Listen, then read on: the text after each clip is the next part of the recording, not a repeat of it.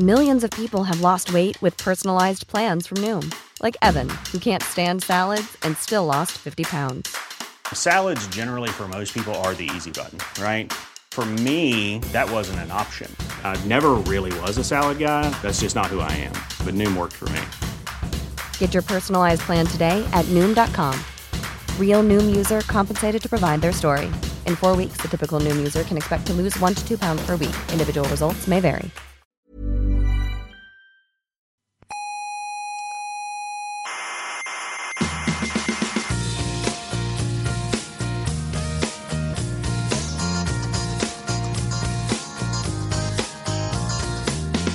Aquí comienza Coffee Break, la tertulia semanal de la actualidad científica. ¿Cuántas estrellas tiene la Vía Láctea? Entre 200.000 y 300.000 millones. ¿Cómo lo saben? ¿Las han contado? ¿Acaso las han contado? No, hombre, no, lo que se ha hecho es un estudio... Soberbios, científicos soberbios.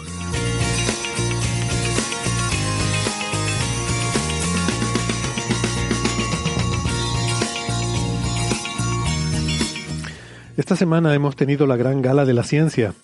No me refiero a los premios Señal y Ruido, que eso será más adelante, sino a los Nobel. Y como no nos ha tocado ninguno, pues aquí seguimos, una semana más. Desde el Museo de la Ciencia y el Cosmos de Tenerife les habla Héctor Socas dándoles una muy cordial bienvenida a Coffee Break, Señal y Ruido.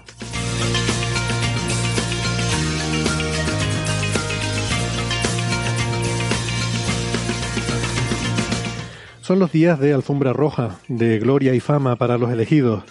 Esto es como los Oscars, pero de la ciencia. Y un año más los vemos pasar con envidia, pero sin rencor. Hoy hablaremos sobre los premiados de los Nobel, como decimos en Canarias, los noveleros. Y hablaremos también sobre bibliometría, a raíz de un nuevo informe sobre publicaciones científicas.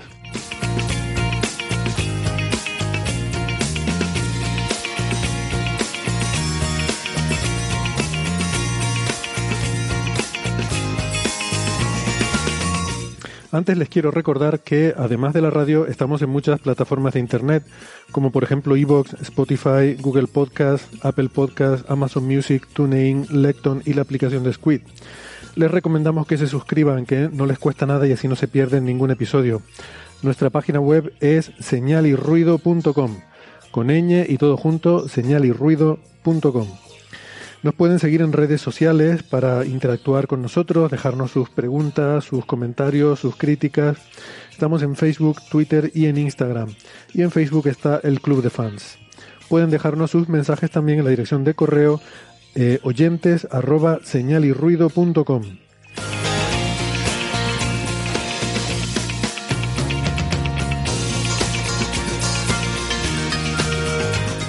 Si prefieren la radio analógica de toda la vida, nos pueden escuchar si viven en Canarias en Icoden Daute Radio, Radio ECA, Ondas Yaiza y Radio Juventud.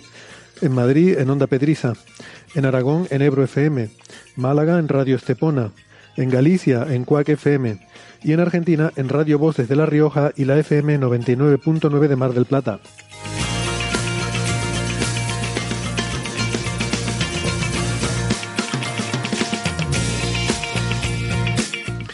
Hoy en la tertulia eh, estamos bien acompañados. Empezamos por Málaga, que tenemos ahí a Francis Villatoro. ¿Cómo estás, Francis? Muy bien, aquí estamos en Málaga. Hoy un día pues, despejado, sin nubes, con un buen cielo azul, una temperatura agradable, hará 23 grados o algo así eh, Celsius en la calle. Y, y bueno, ideal para pasear, pero bueno, hay que estar aquí tertuliando. Muy bien. Francis es físico, eh, informático y doctor en eh, matemáticas, es profesor en la Universidad de Málaga y es arroba emulenews en Twitter. En Madrid tenemos a Alberto Aparici. Hola Alberto, ¿qué tal? Hola, hola, ¿qué tal? Me pilláis en Madrid porque como es la semana de los Nobel, he venido para hacer radio aquí. Sí, pero sabes que ahí no es donde dan los Nobel, es en Estocolmo. Sí, bueno. sí, efectivamente. Pero bueno, aquí los escucho yo y aquí están los estudios de radio y se hacen las cosas más hecho, guays. Yéndote de Valencia a Madrid te alejas de, de, los Nobel y de donde los dan. Pero bueno. Por cierto, en, te, tengo la sensación de que lo que has dicho de los noveleros, esos son los botes de remos, ¿no? Entiendo, porque son los que no tienen sí, vela. Porque van sin vela. Exacto. Alberto es doctor en ciencias físicas, eh, aspirante a filólogo. Eh, es eh, comunicador científico en el Instituto de Física Corpuscular de Valencia, el IFIC, y coordinador de las secciones La Brújula de la Ciencia y Aparici en órbita en la emisora Onda Cero. También en Madrid, por ahí por otro sitio, no, no sé a qué distancia de Alberto, está Ignacio Crespo. Hola Ignacio, ¿qué tal? Eh, y con el micro cerrado. Ahora, ahora. veo. Ah. Ya está. Que hola, ¿qué tal? Que me apetecía muchísimo volver. Me apetecía tanto que hasta me he olvidado de darle a- al micrófono para que se me escuchara. El entusiasmo, se entiende. Claro, exacto. Ignacio es médico y es el coordinador de la sección de ciencia del diario La Razón. Eh, es arroba S de Stendhal, con H intercalada entre la D y la A, Stendhal, en Twitter. Eh, y mi Twitter creo que no lo he dado es arroba H Socas Navarro. Y no recuerdo si di el de Francis, que es arroba Emulenius.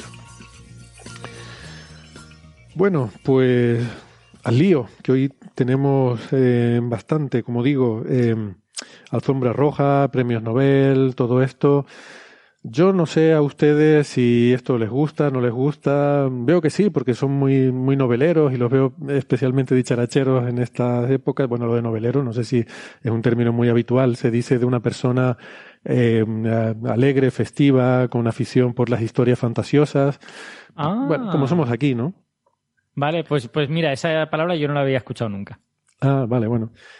Eh, creo que es una palabra antigua. Aquí en Canarias la usa bastante la gente mayor para referirse a, a gente, pues eso, con un carácter muy festivo y que está más pendiente, digamos, digamos que poco, ah, poco pendiente de sus responsabilidades y más de divertirse, ¿no? Pero creo que Ah. originariamente tenía que ver con gente aficionada a las novelas, a las historias de, supongo que un poco la crítica que se le hacía a Don Quijote, ¿no? Que tenía la cabeza más Exacto. en, Es una, es palabra quijotesca, cervantina. Sí, sí, creo que es un poco quijotesco el término.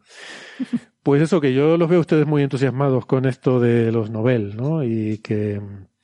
De, Eh. de lo que se deduce que tú no estás particularmente Eso iba a decir yo. entusiasmado. No, sí, a ver, eh, eh, lo, que no tengo claro es si realmente, y hemos visto declaraciones en este sentido en estos últimos días, de hecho hoy han salido declaraciones de un cosmólogo eminente de Estados Unidos diciendo que esto es un anacronismo, lo de dar premios científicos a personas individuales, porque los grandes logros siempre son, eh, son eh, bueno, en equipos, ¿no? Y a veces grandes equipos. Entonces, eh, bueno, lo hemos dicho también a veces, pero yo sí creo que a veces hay logros individuales. Lo que pasa es que los Nobel me da a mí la impresión de que eh, no suelen no suelen premiar esos logros individuales, sino suelen premiar personas individuales que de alguna forma simbolizan un logro de- detrás del cual hay mucha gente. Y hemos visto Yo creo- casos como el de las ondas gravitacionales en física, por ejemplo, ¿no? que son colaboraciones de miles de, de investigadores y al final pues a dos o tres cabezas visibles se les da el premio Nobel. ¿no? Perdona, Mm. Ignacio, ibas a decir No, algo. que decía que esto de llamarles anacronismo me parece que es en parte caer en una leyenda rosa de lo que es la historia de la ciencia, el creer que había grandísimos genios aislados que hacían muchísimas cosas sin tener en cuenta la comunidad. Esto de trabajar en grupo es algo que no es de ahora. Lo que sí que es verdad es que ahora tenemos la megaciencia, donde esos grupos ya no son de 20 o 30 que se cartean, sino de miles. Eso es cierto, pero esos miles igual están en algunas disciplinas, como has dicho, dentro de la física, como puede ser ondas gravitacionales, pero en temas como son los receptores del calor que vamos a comentar, son equipos más pequeños, son equipos que no creo que sea un anacronismo ponerle nombre, aunque sea la cabeza visible de un equipo más grande. Tal vez lo que haya que hacer sea recordar esto. Precisamente Julius, cuando le entrevistaba para temas de la razón hace unas semanas, insistió en eso. Dijo que él era solamente uno de los que estaban trabajando, pero casualmente era el que iba a recoger los premios. Y que eso le hacía sentir un poco incómodo, pero a la vez decía, bueno, ya llegará el momento en el que muchos de los que se están formando aquí sean los que tomen el relevo y hagan lo propio. Entonces yo creo que va un poco por ahí, ¿no? Por reconocerlo, a pesar de que para construir narrativas, para que la gente sienta esa, esa cercanía con la ciencia, el ponerle cabeza a, a quien está detrás de todo esto, hay que ponerle nombre y hay que dar premios. Yo creo que por ahí hay una defensa válida. Yo No, estoy, me parece una muy buena explicación. Sí, adelante, Estoy muy con estoy muy con Ignacio en esto último que ha dicho, ¿no? Que es posible que, eh, o sea, quiero decir, eh, yo, yo por ejemplo soy muy escéptico con los premios. Desde aquí lo digo con los Mm, Nobel y con yo todos. también. O sea, yo creo que los premios la gente se los da a sí mismo. Entonces tú quieres dar el premio Nobel a alguien que vaya a salir en los periódicos, porque quieres tú salir en el periódico. Entonces, eh, yo soy muy escéptico con esto de los premios, pero es verdad que los premios tienen una función a nivel de comunicación en una sociedad que sí que está muy interesada en los individuos. En mi opinión, demasiado, ¿vale? O sea, como, como que la sociedad está un poco obsesionada con los héroes, con los individuos y con tal, y entonces estos premios sirven para a través de ese tic que la sociedad tiene, colocar en el primer plano una serie de, de, temas que son muy interesantes, ¿no? Como pues van a ser hoy los sistemas complejos o, la, o los receptores o, o, la química, la catálisis orgánica, ¿no? Es que fíjate una cosa, los Nobel no son precisamente revolucionarios en el momento en el que se conceden, es algo que ya está bien instaurado por lo general. Y sin embargo, incluso la prensa que es tan aficionada y yo diría que incluso adicta a la actualidad, le da espacio a los Nobel. Considera que son importantes. Eso es en parte porque tienen nombres. No se van a olvidar jamás de decir el nombre de los ganadores. Para ellos es principal, incluso por delante de qué es lo que han descubierto, aunque no se entienda lo que han descubierto. Uh -huh. Es de alguna forma una especie de bug del que aprovecharte, ¿no? Un bug social para colar ciencia. Es decir, ¿te gustan las historias? Espera, que tengo un protagonista. No, esa, esa parte me parece maravillosa. Es una excusa para que se hable mucho de ciencia. Es el gran evento. Es el. A ver, lo, los Nobel son como el Naucas del mundo, ¿eh? para decirlo así. Francis, sí. ¿tú qué opinas de, de, esta, de esta fiesta? Sí, bueno, esto es eso, es la fiesta de, de una serie de personas. Lo, lo, bueno de los Nobel, o, o lo malo, lo, los nombres de los que reciben el Nobel se olvidan muy fácilmente. Nadie se acuerda de quienes recibieron el Nobel el año pasado, hace dos años, hace tres años, salvo casos excepcionales, ¿no? Nadie se acuerda de los temas que recibieron el Premio Nobel de Medicina hace tres años, ¿no? Te pones a pensar y dices, pues no tengo ni idea. Tendría que trabajar bastante mi mente para ir recordando cada año qué tema fue, a ver cuál me falta y cuál puede ser el de hace tres años. Eso se olvida. Sin embargo, te queda la etiqueta. Una etiqueta que vende. Es decir, tú dices, ha venido a Madrid un premio Nobel a hablar en la Fundación Ramón Areces. Sí. ¡Qué maravilla! Vamos a entrevistarlo, todos los medios allí. Es decir, el, el, ese marchamo de, de eh, efecto mediático. O sea, mm. ese marchamo que llama a, a, la gente a leer una noticia, ah, pues ha venido un premio Nobel, voy a ver quién es, ¿no? A ver si lo conozco, a ver si me suena la cara. Eh, eso se logra con los premios Nobel y con los grandes eh, eh, premios de, de, la ciencia y es muy difícil de lograr en el continuo, en la evolución normal, ¿eh? Está, sale una, un artículo en Nature de un investigador español y, y, sale en la prensa, se hace mucho eco una semana, pero después nadie eh, se acuerda de ese marchamo. Nadie cuando esa persona eh, tiene que volver a salir en los medios dos años más tarde, nadie dice, ¡eh, que este fue el que salió en Nature el 23 de agosto del año pasado! Sin embargo, con el Nobel sí, con el Nobel ya se queda para toda la vida. Es que es un Nobel, ¿eh? Claro. Eso es no ocurre eso... con otros grandes premios, ¿eh? Ni, ni, con el Wolf, ni con el Dirac, ni, ni, o sea, premios hay cientos, ¿eh? Premios hecho, hay a, cientos. Aprovechando que Francis ha comentado esto del Premio Nobel de Medicina de hace tres años, acabo de buscarlo porque he intentado hacer memoria y me acordaba de hace uno, de hace dos, pero no me acordaba del todo de hace tres. Y para que la gente vea el ejemplo y diga, bueno, tal vez no sé, no era capaz de evocar el nombre, pero si me lo espera, dicen, me espera, suena. Espera, Ignacio, espera, voy a intentar jugármela. La autofagia. Vale. ¿Fue el no. de la autofagia? Ay. Bueno, a ver, fue en concreto de los premios de, de inmunoterapia. Ah, cierto, fue de inmunoterapia. Cierto. Sí, uh -huh. sí, sí. Eh, bueno, eso, de o sea, desde luego es muy útil el poder poner ese sello a un investigador y decir, este es un Nobel, para ponerle, revestirlo, ¿no? De, de una autoridad de forma que a nivel social se le reconozca como uno de los investigadores más importantes del mundo de la ciencia y que, como dice Francis, cuando vas a cualquier sitio, este es el Nobel. Pero claro, como es el único, el único premio que hay que tiene esa categoría, pues mm, se me antojan pocos. Es decir, hay muy pocos investigadores con esa distinción que puedan ir por ahí y decirse, no, no, este es el gran no sé quién que es Nobel. Eh, quizás haría falta, no sé, algún otro galardón que también tenga una gran repercusión social con el que poder poner eh, esa identificación a otros investigadores o que haya más, más Nobel, que den 10 cada año en vez de 3. Bueno, no sé. No, pero bueno, tenés que recordar que, que, el hecho de que sea un marchamo uh, de calidad y, y, que se mantenga y que tenga todo ese impacto que tiene es por eso, porque son pocos. Claro. En el Nobel de Física ha habido 218 eh, personas que lo han recibido en, en, toda la historia, bueno, un siglo y poco. Mm. Eh, y en otros noveles son números similares, de 200, 250. Si hubiera, cuando haya 4.000 eh, premios Nobel, eh, por fortuna habrá unos 200 que estén vivos y, se podrá volver a tener un número similar, pero será obviamente algo como más fácil, entre comillas, ¿no? Aparentemente, porque hay 4.000 que lo tienen. Sí, lo que quiero decir es que quizás falta algo, algún tipo de sello que se pueda poner a los investigadores más destacados del mundo en sus campos y que a lo mejor no sean solo tres, que no sean solo física, medicina y química, eh, también en matemáticas y, que haya más diversidad, que los periodistas sepan cuando llaman a determinados investigadores, sino no, este es de, no sé, un top de, de, de la ciencia. Y, y, y, los Nobel no dan para todo, ¿no? Para todos los investigadores top que hay. Eh, eh, o sea, pues mira, fíjate, yo, yo tengo la sensación de que un premio o, o, uno o más premios adicionales no van a, no van a cumplir esa función. Porque, porque tengo la sensación. Mira, vamos a comparar con un área totalmente comparable que es el fútbol. ¿no? Eh, entonces, en el, en el fútbol hay premios también como la bota de oro, el no sé cuántos oro y tal y cual.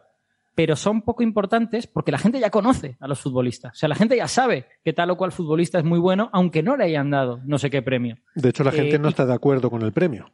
Dice, no, no, se lo tenían que haber dado a tal otro. Eso. Entonces creo que eso es lo que tú quieres en realidad. O sea, uh -huh. que la ciencia esté suficientemente en el primer plano como para que la gente tenga una cierta culturilla general y diga, ah, no, no, este me suena y, y es, un, y es un científico importante, ¿no? De todos modos, esto que habéis comentado de nombres que tal vez no nos suenen, a mí me, hace, me ha hecho mucha gracia, porque este año me he fijado bastante en redes y he visto esto mismo que ocurre con el Premio Nobel de Literatura, que es que a nadie le suena hasta que lo dan y entonces todo el mundo lo ha leído, pues ha pasado con la ciencia entre algunos divulgadores. Y porque más que nada este año ha habido algunos nombres que no nos esperábamos del todo, o que es normal que si tú eres un experto en cosmología no conocieras a David Julius y no es motivo de estar avergonzado, pero de repente estaba todo el mundo, oye, pues muy merecido, dice, no es posible que te haya dado tiempo a leerte sus papers y emitir un juicio, pero tenemos esa necesidad de opinar. Entonces yo creo que es difícil llegar a saber hasta qué punto son personas conocidas por la comunidad o en parte estamos tirándonos un poquito el pisto. Hombre, yo he estado mirando un poco por encima y, y yo creo que, que son muy merecidos y muy, quiero decir, eh, 1, 2, 3, 4, 5, 6, 7, eh, todos son hombres y son blancos. Eh, o sea, Eso te iba a decir. Cumple... Bueno, hay, hay un asiático. Sí, hay un asiático, sí. Siempre he tenido esa duda, ¿no? Si cuando hablamos de que son blancos, lo, ¿los japoneses cuentan ahí o hay que hacer otra categoría aparte para los asiáticos? Bueno. Si preguntaras hace 100 años, no cuentan bajo ningún concepto. Son completamente otra raza, pero tienen la opción de quizás, si trabajan, convertirse en algo equiparable a los blancos. Hoy en día ya no estoy seguro de cómo está. Yo creo que realmente lo que habría que preguntarnos es a qué estrato socioeconómico pertenecen. Que ese es el tema, ¿no? Más allá de, de que haya un factor de confusión con el color. Sospecho o sea, lo... que no hay ningún pobre que tenga un Nobel. Seguro que no, pasa, por lo menos no desde ese momento.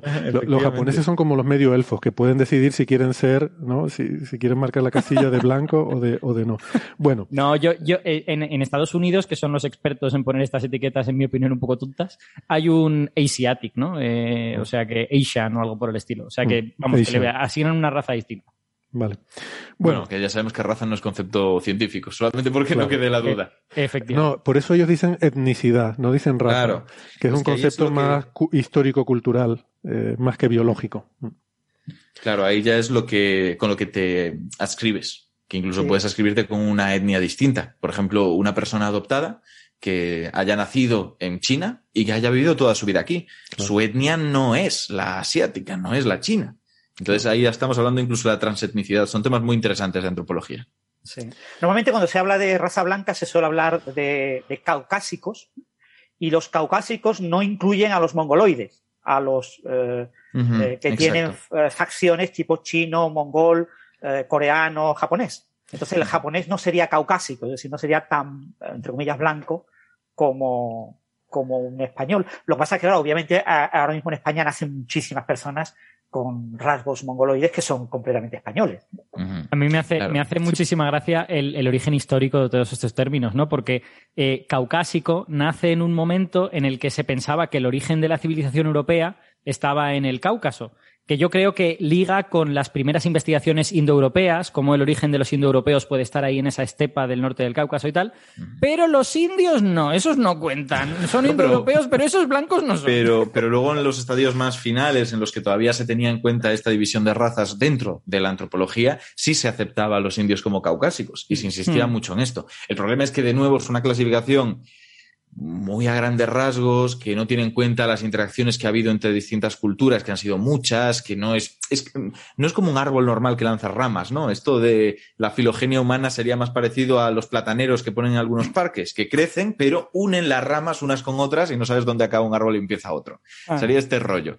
Por eso, con lo de son caucásicos no, yo tampoco me he lanzado a contestar, pero efectivamente, si vamos a esta clasificación arcaica de, de, razas es lo que dice Francis. No, no, lo serían, serían mongoloides. Bueno, nos estamos dispersando mucho y vamos a hablar bueno, de y, la Héctor, y en, en, la primera hora tenemos que mencionar los tres premios, por lo menos para que los oyentes que solo vean la primera hora los conozcan. Exacto. Y después ya nos enrollamos en detalle con el de medicina, que será el que cubrirá el resto de la, de la primera hora.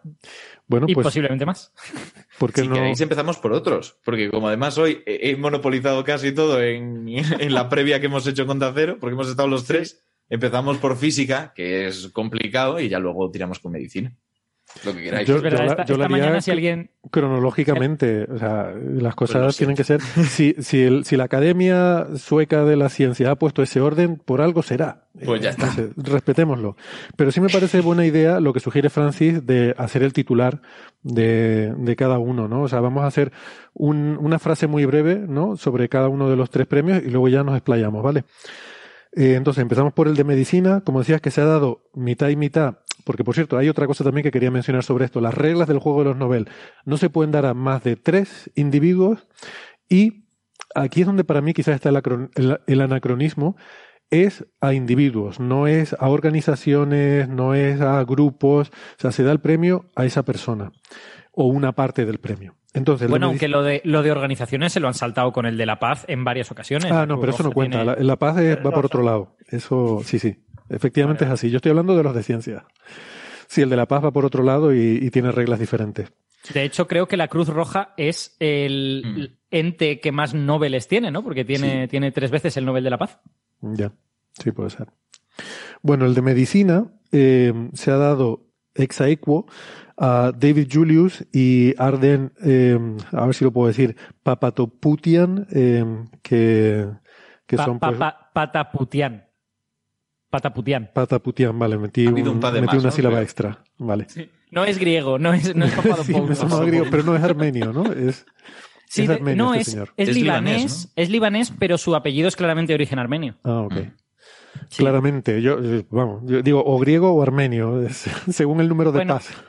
De hecho, él se ha criado en Estados Unidos. Creo que no nació en Estados Unidos, pero ha vivido en Estados Unidos muchos años y no sé si dice Pataputian. Puede que diga Pataputian o algo por el estilo. Los apellidos armenios son agudos en general, pero. Pero claro, él ha nacido en el Líbano. Vete tú a saber cuántos siglos lleva su familia en el Líbano, porque herencia armenia en, en el Próximo Oriente hay muchísima y de hace muchos siglos. Bueno, yo creo que esta discusión puede proceder para cuando nos extendamos más en el premio, ¿no? La cuestión es que a estos dos investigadores se les ha premiado, no, pero gracias porque dije mal el apellido, se les ha premiado por su trabajo en la investigación de los, eh, los sensores de nuestro cuerpo, ¿no? Los receptores de presión y de temperatura.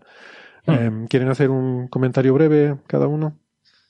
Eh, Alberto, empieza tú, por ejemplo.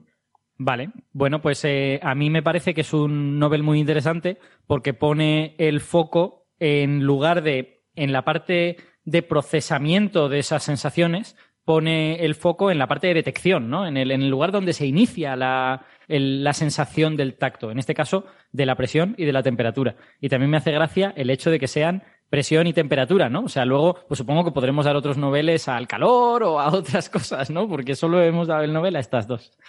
Pero presión y temperatura están relacionadas, por lo menos para un gas ideal, con la... Bueno, perdón. Em, eh, Ignacio, ¿qué opinas tú? Sobre el Nobel, a mí me parece que es un Nobel muy típico, ¿no? A los, nos solemos decir Nobel de medicina. Esto es lo que se repite todas las veces. Pero es Nobel de fisiología, o medicina. Y les gusta mucho la fisiología. Les gusta mucho y muchas veces lo dan. Y luego los titulares tienen que vérselas para poder llevarlo al mundo de los humanos. Porque si no, a la gente no le gusta. Pero la realidad es que hay que entender cómo funciona nuestro cuerpo, no solamente cuando mal funciona, sino cuando va bien. Y el nuestro y el de los animales. Y esto es un poco lo que estamos viendo. Así que yo creo que es muy típico, muy clásico y a un conocimiento muy fundamental que, a pesar de ello, tiene ese rollo novelero de puede ser aplicado. Pero Entender esto mejor puede llevarte con B o con V. este en el buen sentido, no en el de que se monte películas. Y, y que puede ser aplicado, puede ser aplicado al desarrollo de mejores tratamientos contra el dolor, por ejemplo, incluso el conocimiento de la temperatura ayudaría a esto, no solamente el conocimiento de cómo funciona la nocicepción, sino de eh, sensaciones más light, por decirlo de esa forma. Y yo creo que al final tiene un gran impacto, eh, tiene un gran conocimiento fundamental que está revelando y es muy merecido. Pero claro, esa también es mi opinión, porque vamos a ser sinceros, hasta hace unos meses yo no había leído trabajos de estas personas. Que luego sí, dio la casualidad. O sea, precisamente la gente para la que está bastante preparado de cara a escribir un artículo, porque ya me lo había preparado hace semanas. Pero, pero bueno, todo hay que entenderlo dentro de nuestro conocimiento limitado. Yo Sí, creo vamos- que está justificado. Va- vamos a contar la anécdota que yo creo que es graciosa. Resulta que ambos premiados con el Nobel de Medicina eh, estuvieron en España hace dos semanas apenas, porque resulta que recibieron también los premios que da la Fundación BBVA, que son premios menos conocidos, pero que están dotados con un dinerillo de orden de magnitud comparable. Y que en general son, se da son a gente premios, muy son buena. premios muy importantes, ¿eh? son premios que se está sí. dando a gente que está, eso que decía yo, de gente que habría que ponerle ese sello, que son casi nivel de, de Nobel, ¿no?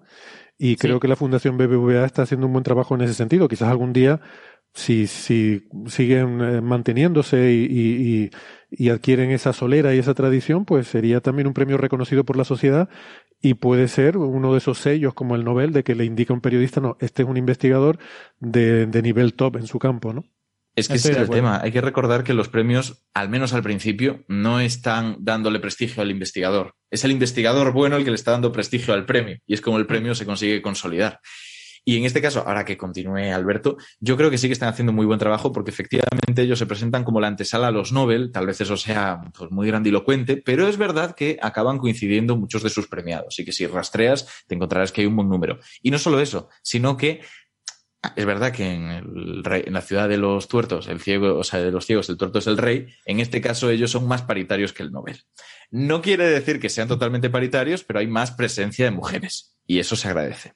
Sí, así es. Nada, Bueno. yo no, no, no tengo mucho más que añadir, solo que bueno, que estuvieron aquí en España y que nos invitaron tanto Ignacio como a mí, y resulta que ambos entrevistamos a Julius, ¿no? Y de hecho, eh, mi, uno de mis jefes en la radio, Alsina, también entrevistó a Julius. Entonces, como que cuando llegó todos conocíamos Claro. a, los, a los Nobel de Medicina. Es increíble. Además, esto fue muy gracioso porque tú fuiste a entrevistar a Julius y cuando tú acabaste, abriste la puerta y ahí estaba yo para entrar a continuación. Nos relevamos completamente. Sí, efectivamente. De Realmente la- podríamos, decir que Julius tuvo en diferido y de forma extraña una hora de coffee break allí. Sí, literalmente. De hecho, la gente decía, oh, Aparici fue el- seguro el último que entrevistó a Julius. Y yo, el último seguro que no, porque después le entrevistó a. Ignacio y al día siguiente al Sina. Así que Claro. Muy bien, pues luego, luego nos cuentan un poco sobre qué les pareció y, y, bueno, lo que, la impresión que les haya dejado esa entrevista. Eh, Francis, ¿tú qué opinas sobre el premio este de fisiología o medicina? Bueno, lo- los receptores de los sentidos son nanomáquinas, son, poros que se abren y se cierran en función de, la concentración de una sustancia. La sustancia tiene que entrar entre la membrana, entre del exterior al interior de la membrana y al revés. Entonces es un premio de nuevo a las nanomáquinas, que parece que eh, la- la- las máquinas a escala eh, atómica y molecular eh, han recibido ya varios premios en los últimos 20 años y parece que en el Comité Nobel hay un cierto interés en los diferentes comités en premiar este tipo de, de máquinas. Y es realmente espectacular entender bien cómo funcionan estas máquinas. Todavía no lo entendemos, ¿eh? Sabemos cómo son esas máquinas, hemos obtenido una reconstrucción tridimensional muy buena, casi a escala atómica, de estas estructuras, pero todo el mecanismo exactamente de cómo se abre, se cierra, eh, etcétera, como para unas ciertas moléculas que deberían de caber, el, el mecanismo las evita e impide que entren y otras, eh, etcétera. Todo eso todavía eh, presenta muchísimas cosas que ignoramos Eh, y es realmente más, es apasionante este campo. en esta línea que estás diciendo, lo ignoramos hasta tal punto que de hecho esto se ha comentado muy mal en los medios en general. No se ha premiado que sepan exactamente cómo el calor abre estos receptores, porque no lo sabemos. Saben que los receptores que cogen la capsaicina de los pimientos y que producen ese picor y ese calor son los mismos que reaccionan en teoría hasta el calor y sabemos dónde se une la capsaicina, pero no sabemos exactamente cómo el movimiento de unas partículas consigue abrirlo. Bueno, bueno, pero eso, eso ya cuando nos metamos ya... eh, Pero ya voy a Eh, déjame, en déjame, materia. déjame que haga un comentario súper breve por, por esto que ha dicho Francis. Eh, a mí me gusta una cosa que repite siempre Pepe Lozano, que es el compañero de Francis en Biosíntesis, en el podcast este estupendo de biología molecular que tienen. el que le mandamos Es un que- saludo desde aquí. Mm. Que es que él no concibe la química y la química orgánica si la gente no es capaz de imaginar la forma de la molécula. O sea, que realmente eh, la función de todas esas moléculas, especialmente las biológicas, está en la forma que tienen. Entonces, este enfoque de que son realmente nanomáquinas y que, y que tenemos que imaginarlas como maquinitas articuladas, yo creo que va mucho en la dirección de lo que Pepe siempre dice. Bueno, venga, pues luego volvemos a esto y hablamos en más detalle. Eh, seguimos con los titulares, eh, a ver si un poquito más breve ahora. El Nobel de Física se ha dado a tres eh, investigadores, pero no repartido un tercio, un tercio, un tercio, sino que es la mitad a uno, que este, este premio es el que más cerca nos ha tocado de toda la historia de Coffee Break, porque se le ha dado a Parisi. Se le ha dado, se le ha dado a Giorgio Parisi, ¿vale? Se le ha dado a Parisi. Es, es, importante la pausa glotal. A veces en español decimos se le ha dado a Parisi y parece como que Alberto le ha dado un premio. Pues, pues no, pero casi. Yo admito que me, me dio un pequeño sobresalto cuando vi que se le daba el premio eh, Nobel de Física a Parisi, me quedé así. Pero, pero es otro. Y, como digo, medio premio Nobel a este investigador italiano y el otro medio se reparte un cuarto para Sicuro Manabe y otro cuarto para Klaus Hasselmann. Mm. Eh, y son cosas bastante diferentes. ¿Vale? Eh, lo de Parisi no tiene nada que ver con los otros dos. Esto me recordó un poco a lo que hicieron con el de cosmología y exoplanetas, ¿no? Que, que dieron la mitad de exoplanetas dividido entre. Eh, ahí se me fue el nombre. Que, Queloz y Mayor. Didier Queloz y Michel Mayor. Y, y, bueno, y el otro medio a, a Peebles por, eh, por la, el desarrollo de, de la inflación, ¿no? De la cosmología. Y son cosas que aparentemente no tienen nada que ver. Y aquí pues pasa un poco lo mismo, ¿no? En un caso se trata de estudios de, del sistema climático de la Tierra y en otro caso de cristal, un vidrio de spin. Mm, pero bueno, están relacionados por el paraguas común de que, bueno, se trata de ver el comportamiento complejo que emerge de partes más simples que, que lo forman, ¿no? Yo no compro, no compro esa movida. No compro ese argumento, ¿no? Eh, no. Anda, que el de la cosmología y los planetas, porque al fin todo es el universo, bueno, eh, un poco. Claro. Yo lo veo muy análogo. A mí, sí, sí, no, pero y además no son, no son el único caso. ¿eh? El caso de Roy Glauber eh, hace, hace ahora 10 o 12 años, no me acuerdo, eh, fue parecido también. Eh, también, bueno, ha habido, ha habido varios. A mí me da un poquito de rabia, porque te, tengo la sensación de que el subtexto de este asunto es no, no, los dos del clima solos no hacen un premio Nobel, eso no es suficiente. Y París y solo, no, no, tampoco. Pero si los juntamos, entonces sí, tenemos un premio Nobel. Suena un poco y me, eso, y, sí.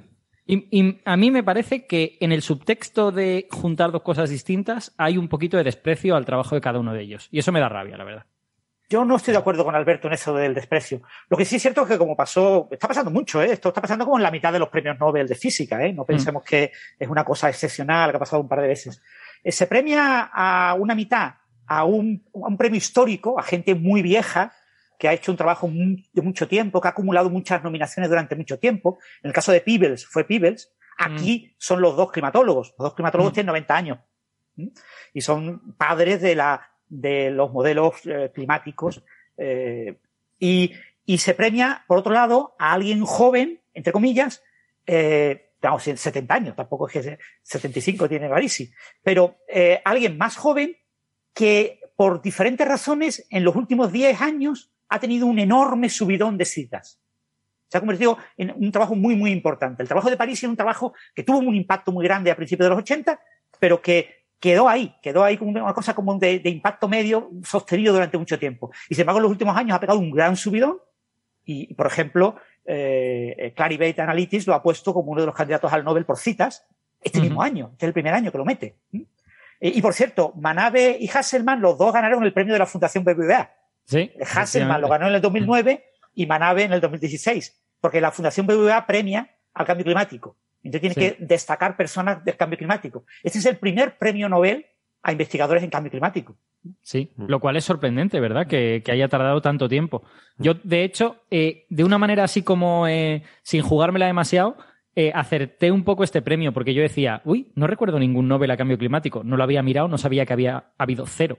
Mm. Y bueno, se lo han dado a gente de cambio climático que, que ya tocaba, ¿no? Pero es que vamos a ser recordemos, realistas. Perdona, un momentito, Ignacio, eh, solo por apuntar una cosa rápida. Recordemos que estaba el de el, el, el Nobel de la Paz de 2007, ah, creo que fue, al, sí. al informe del IPCC, pero que eso es un Nobel de la Paz, que bueno, que en fin, que es, es más político que, que, científico, ¿no? Eh, perdona, Ignacio, sí. adelante. No, lo que yo iba a decir es que vamos a ser realistas. Estamos diciendo, no, bueno, al fin, qué raro que no se haya premiado cambio climático, pero es que hay muchas disciplinas que no son premiadas por lo general y no han sido premiadas. Porque estamos hablando de que tienen que encajar en medicina y fisiología, que hay incluso muchas áreas biosanitarias que están a caballo entre otras y que es difícil encuadrar. Física, ha habido una clara tendencia a que sean cosas llamativas, ya sea pues cuántica o astrofísica, pero hay mucho más. Y química, tenemos lo de siempre, de que se está premiando solo a bioquímicos, que se dice, ¿no? Que ya hablaremos del caso de este año. Pero hay muchas, muchas disciplinas que los, noble, los Nobel no contemplan, al menos no contemplan todo lo que deberían. Y es así. No hay no la geología, por ejemplo, un gran trabajo en geología jamás va a recibir un premio Nobel, ¿no? Salvo que sea una cosa de geofísica. Y que tendríais que dárselo vosotros o igual a algún químico. Y no sé. Nosotros por piedras en el riñón como mucho y no creo que pase. Pero con, la geología pasa lo mismo que con la astrofísica y la astronomía. No hay un premio Nobel a la astronomía, pero se premian trabajos de astronomía porque hoy en día se entienden como astrofísica. Claro. Con la geología ya nadie entiende la geología como una ciencia, es la geofísica. ¿Vale? O sea, mm. hay geoquímica, hay geología. Claro, es lo que iba a decir, que hay más Pero la, ciencia dominante en la geología es la geofísica, por lo tanto, se puede premiar perfectamente a un, a un trabajo de investigación en geología eh, si es lo suficientemente relevante. Y lo que pasa es que eh, una nueva ley geofísica, eh, demostrarla y comprobarla observacionalmente es extremadamente difícil. Cuando es mucho más fácil, por ejemplo, física de partículas o en materia condensada, en otras áreas en las que es más fácil lograr ese consenso de que realmente la ley es correcta. ¿no? De todos modos, con cambio climático. ¿eh? Yo reivindicaré que, geología se puede entender como una disciplina propia, por mucho que luego esté a caballo con muchas otras. Pero porque pasa con mucho. Por ejemplo, biomedicina también tiene de genética, tiene de biología. ¿Dónde trazamos los límites? Al final estamos hablando de herramientas distintas para enfrentarse a una realidad que es común, pero a distintas escalas también, ¿no? Y ahí ya lo que tenemos son compendios de herramientas diferentes según la disciplina, de visiones. Los geólogos tienen ahí sus tendencias a entenderlo todo en grandes escalas, y eso lleva a algunos conflictos cuando se meten en campos que no son los suyos. Y yo creo que, yo creo que sí, que podemos entenderlo como su propia disciplina, aunque estoy de acuerdo con todo lo que ha dicho Francis. Pero para que no se enfade nadie. Y, recordar que eso, que el premio Nobel de Fisiología o Medicina es el premio Nobel de los biólogos. Es decir, un biólogo de manera natural de hecho, el famoso Conrad Lorenz, que era. Es que es el ejemplo que hay. ¿Vale? Y, es lo más alejado a la fisiología posible. A ver, yo les quiero recordar que estamos en la sección de los titulares sobre el Premio Nobel de Física. Muy rápido, muy rápido. Solo una cosa, porque Conrad Lorenz Pero sobre tenía el Nobel también de Física. muy rápido, muy rápido. Conrad Lorenz efectivamente fue premiado, pero es que hay que entender que no es la norma. De hecho, llama la atención cuando miramos su estudio y ostras, que esto fue premiado con un Nobel de Fisiología o Medicina, porque lo que estudió era lo que entonces era etología, que ahora es ecología del comportamiento. O sea, es una disciplina muy apartada de lo que se suele premiar. Sigue siendo la excepción, que es a lo que voy. Entonces, normalmente no se tienen tan en cuenta. Bueno, pues si, modelos si se permiten las excepciones, pues el Nobel de Física Obama, y ya está. claro.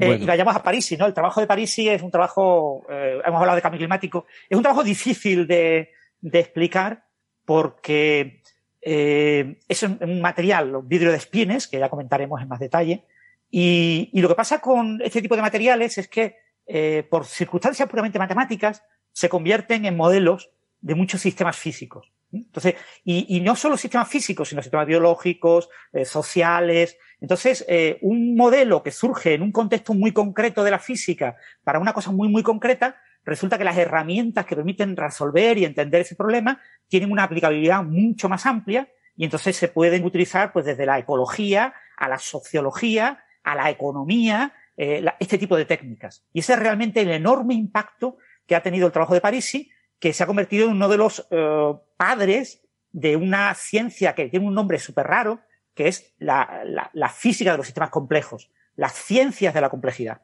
¿eh? que eh, permiten, digamos, atacar prácticamente cualesquiera problemas. Es decir, la, psicohistoria de Seldon de la Fundación sería parte de la teoría de, los sistemas complejos. Ah. Sí, aunque Asimov lo equiparaba más bien con la termodinámica. Que que, estos son modelos termodinámicos, lo que pasa es que no puedes utilizar la, opción ergódica, no puedes utilizar, no tienes, ahora lo comentaremos en más detalle. Eh, eh, hay una serie de, hipótesis de equilibrio, etcétera, que es lo que hace difíciles y complejos, entre comillas, estos mm. problemas. Que esas hipótesis de termodinámica del final del siglo XIX no se pueden aplicar. Obviamente, así hemos escrito la fundación, no sé, en el 47 mm. o por ahí, eh, cuando todo, todo esto era algo imposible de concebir. De hecho, si hacemos una enumeración de todas las modelizaciones que se han intentado hacer utilizando la termodinámica, de cosas distintas, súper dispares, encontraremos que es un buen número. Porque tiene utilidades interesantes precisamente para sistemas complejos, como está diciendo. Un número termodinámicamente alto de, aplicaciones. Claro. Sí, yo, yo creo que, si yo no recuerdo mal, no es que Asimov dijera que, que se basaba en, en principios de la termodinámica ni nada de esto, sino que era similar a la termodinámica en el sentido de que emergían leyes estadísticas a partir de, de comportamientos de lo microscópico que son, eh, que son como muy sí. aleatorios y, y- e impredecibles, pero que de ese, de ese caos microscópico emergía luego en, en lo macroscópico un orden que sí era sencillo de modelar. Y bueno, creo que tiene algo de relación un poco, ¿no? Con, por lo que he leído ahora estos días rápidamente con el, con el trabajo de Parisi. Y Toda- eso- toda- Uno- sí, uno de, sí, es una de que las es- palabras es- clave de la eh, teoría de sistemas complejos es la palabra emergencia, Hmm. comportamiento emergente. Perdona, Alberto. Sí. No, simplemente quería decir que realmente lo que hace Parisi, si le queremos poner lo que hacía cuando hizo esto de vidrios spin, si le queremos poner un nombre técnico, es mecánica estadística fuera del equilibrio. Y la mecánica estadística no es otra cosa que termodinámica vista desde un punto de vista más fundamental. De- Decía Francis que en, en esto de los sistemas complejos la palabra emergencia es fundamental, también lo es en, en la otra parte del premio Nobel, en la- las cuestiones de cambio climático. También se habla mucho de la emergencia climática. Bueno. Em, algo más sobre el Nobel de Física a nivel de titulares, Bueno. insisto. Una puntualización para confirmar el dato de Francis, que lo acabo de buscar. Eh, la publicación de Fundación fue en 1951, pero recordemos que Asimov lo había ido publicando en columnas de periódicos previamente desde 1942 a 1944. Parte, Wow. no la totalidad. Bueno, Wow. pues sí, alerta viejuna. Eh, a ver qué tal está la serie. No he empezado a verla, pero tengo muchas ganas. Bueno. Depende cómo te la tomes. Yo la he empezado a ver. Depende de cómo te la tomes. Ya lo hablaremos. Vale, pues ya, lo- ya lo hablaremos, sí, no spoilers. Eh, Nobel de Química, Benjamin List y David Macmillan. Eh, lo de List, cuando hablamos de la lista de noveles, pues este tiene que estar en la lista, ¿no? Eh, de List. Jo, pues Eh, yo no dejo de pensar en el músico. O sea, que si Sí, me pasa si tendrá algo que ver. La... Porque realmente en húngaro, eh, bueno, Liszt, el músico, se escribe Liszt con SZ, Con Z. pero en húngaro la SZ es una S. Entonces me parece que debe ser el mismo apellido, pero transcrito. Sí. De todas maneras, te recordar que, se llama Benjamín Listo. O sea, Benjamín Lista, el Benjamín de la lista. Es el... Eh, pues este es el, el premio Nobel de Química. Eh, por esta cosa que han llamado organocatálisis asimétrica, eh, que, bueno, básicamente es una. Este es más técnico, quizás, no sé, en el sentido más aplicado, ¿no? Una, una forma de catalizar reacciones de forma que no involucra metales y que no involucra enzimas, sino eh, con moléculas más sencillas, moléculas orgánicas, ¿no? O sea, básicamente es una manera de que funcione mejor, de que podamos eh, eh, desarrollar, eh, no sé, Sintetizar, todo tipo de productos, química, sintetizar. sintetizar nuevas Sí, sustancias, Exactamente. O sea, es algo más aplicado, ¿no? Más práctico. ¿Qué opinan? Bueno, yo creo que el, eh, de alguna manera la importancia del premio fue. em, es que, claro, quien no trabaja en química, y yo desde luego no trabajo en química, pero bueno, estoy en contacto con gente que sí lo hace, eh, a lo mejor no tiene en mente hasta qué punto para un químico catalizador era equivalente de metal, de metal pesado. O sea, durante mucho tiempo la catálisis era equivalente a yo voy a utilizar metales para hacer que las reacciones químicas vayan más rápido. Porque los metales son buenos aceptores de electrones, pueden aceptar un electrón y luego soltarlo, son, eh, en ese sentido son dúctiles, ¿vale? Y fue realmente una revolución que alguien demostrara que eso se puede hacer sin necesidad de utilizar ningún metal pesado. Que se puede hacer con, con los Bueno. elementos pequeñitos de la vida. Hay que tener en cuenta que ya se hacía con enzimas. Claro. Quiero decir, Claro, estaban claro, esas exacto. dos formas. No, pero antes Exacto. de esto, lo de la organocatálisis es una revolución a partir de las enzimas para reducir la complejidad, como decía Héctor, y por otros motivos. Pero que vamos, que ya se hacía sin metales. El Eh, no, salto no, no- cla- yo creo que no fue tanto desprenderse de los metales, que también, porque tenían sus ventajas y sus inconvenientes, sino mm, que es, eh, como decíamos, pues un compendio de cualidades más rápido en muchos aspectos, tirando más barato, eh, al ser menos pasos suele tener un impacto ecológico menor y bueno, pues tiene ventajas, tiene ventajas que al final a la industria le interesan a barata costes. Hmm.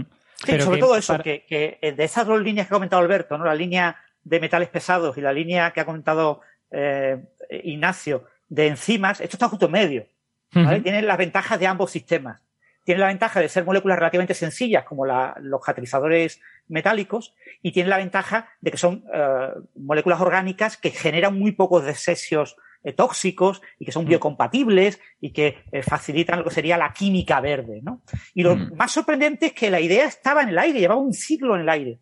Y de repente eh, un par de señores de manera independiente se les ocurre mágicamente la idea en el año 2000, la publican en la misma revista, por casualidad uno envió el artículo antes de que hubiera publicado el otro, si retrasa el envío un mes y pico, lo mismo eh, ya no hubiera recibido el Nobel porque habría publicado después de la publicación del otro, pero bueno, como estaba en aquella época no, se, no había preprints que se pudieran consultar, pues eh, eh, por esa suerte ah, los dos acaban eh, con el Nobel. Y, y bueno, es, esto es una técnica que ya se está usando, lleva 20 años. Al ser una cosa tan, tan obvia, tan sencilla, tan sorprendente que todo el mundo dice, pero ¿cómo a mí no se me había ocurrido? ¿Cómo a ninguno de los grandes químicos españoles no se le había ocurrido esto? Porque si se le hubiera ocurrido en el año 1999, perfectamente sería premio Nobel. y, y, eso es lo que tiene este premio Nobel. E, ese factor. Lo que dices, es, Perdona, es que ese es, el, ese es el peso de la tradición del que yo quería hablar. O sea que en la mente de muchos químicos estaba tan asociada la catálisis a metales que, que, aunque se sabía que muchas enzimas catalizaban sin necesidad de tener un metal en su interior, se buscaba poco esto. Y de hecho, uno de los premiados lo señala que él se inspiró en un artículo del año 70, estábamos en el año 90 y muchos, se inspiró en un artículo del año 70 en el que ya se decía que con, creo que era prolina en ese artículo, con una, con una molécula orgánica pequeña, se podían catalizar cosas. Y él dijo, uy, pues me extraña que esto no lo haya intentado nadie. Debe de ser porque no funciona, pero vamos a probarlo a ver. Y él daba por sentado que no iba a funcionar. Y, y lo probó y funcionaba. Mm. Ignacio.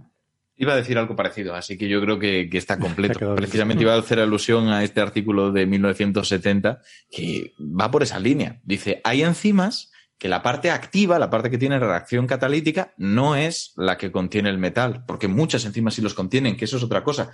Está en un punto intermedio, como decía Francis, ventajas de un lado, ventajas de otro, pero en algunas cosas supera a ambos, como en que no necesita metales pesados ni los tiene como residuos, porque si bien la enzima no tiene tanto como el metal pesado directamente, la enzima tiene también presencia de algunos metales. En este caso puedes ahorrártelo.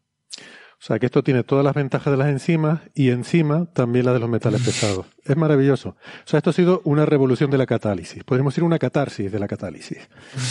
Vamos entonces. La, catálisis ha sido premiada como siete veces con el premio Nobel durante el siglo XX. O sea, mm. es un campo de la química clave, la síntesis química, con unas repercusiones industriales enormes y es realmente lo que tenía en mente Alfred Nobel cuando creó los premios.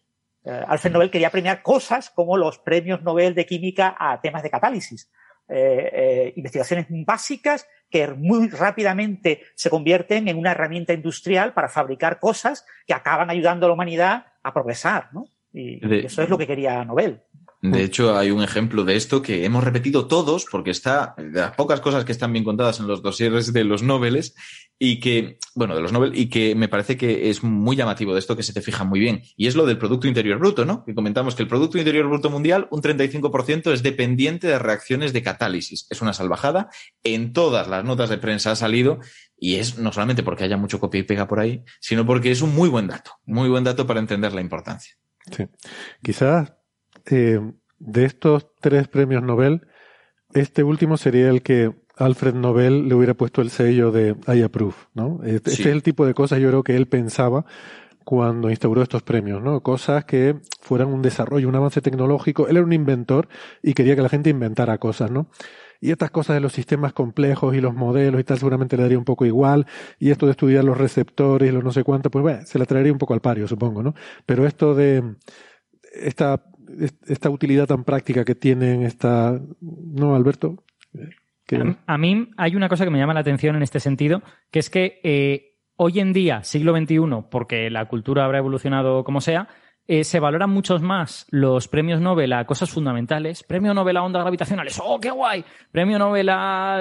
¡oh, qué chulo! Y sin embargo, estos premios Nobel, que son un poco más prácticos, eh, sufren cierto desprecio. O sea, cuando se le dio el Nobel al LED azul, la gente dijo, uy, el LED azul, ya ves qué poca cosa. Cuando se le dio el Nobel a la criomicroscopía electrónica, la gente dijo, uy, qué poca cosa. Y yo no dejo de ver papers que usan criomicroscopía electrónica. O sea, quiero decir, es que es increíble. Pero porque se suele contar mal. O sea, para poder contar esto, normalmente la gente te explica cómo funciona y para lo que vale, pero tienes que explicar el salto que produce para la sociedad. Tienes que explicar cómo se hacía antes, que la gente interiorice muy bien todos los problemas que acarreaba y que de repente algo que tenía tanta presencia, porque tiene mucha presencia, empieza a hacerse de una forma revolucionaria.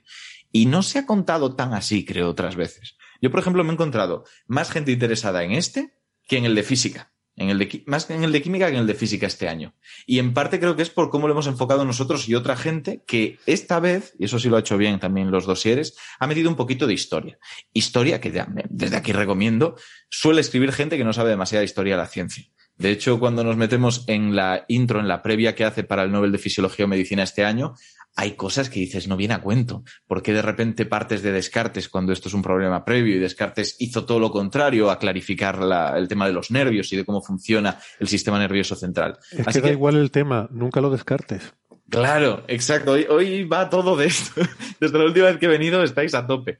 Pero voy a ese tema. Creo que es muy importante ese contexto para empatizar un poco con lo que supuso para quienes estaban metidos en esto y entender hasta qué punto era un peso pesado de toda nuestra civilización. Y eso no se ha hecho del todo claro. Incluso cuando se intenta, a veces hace a lo que voy.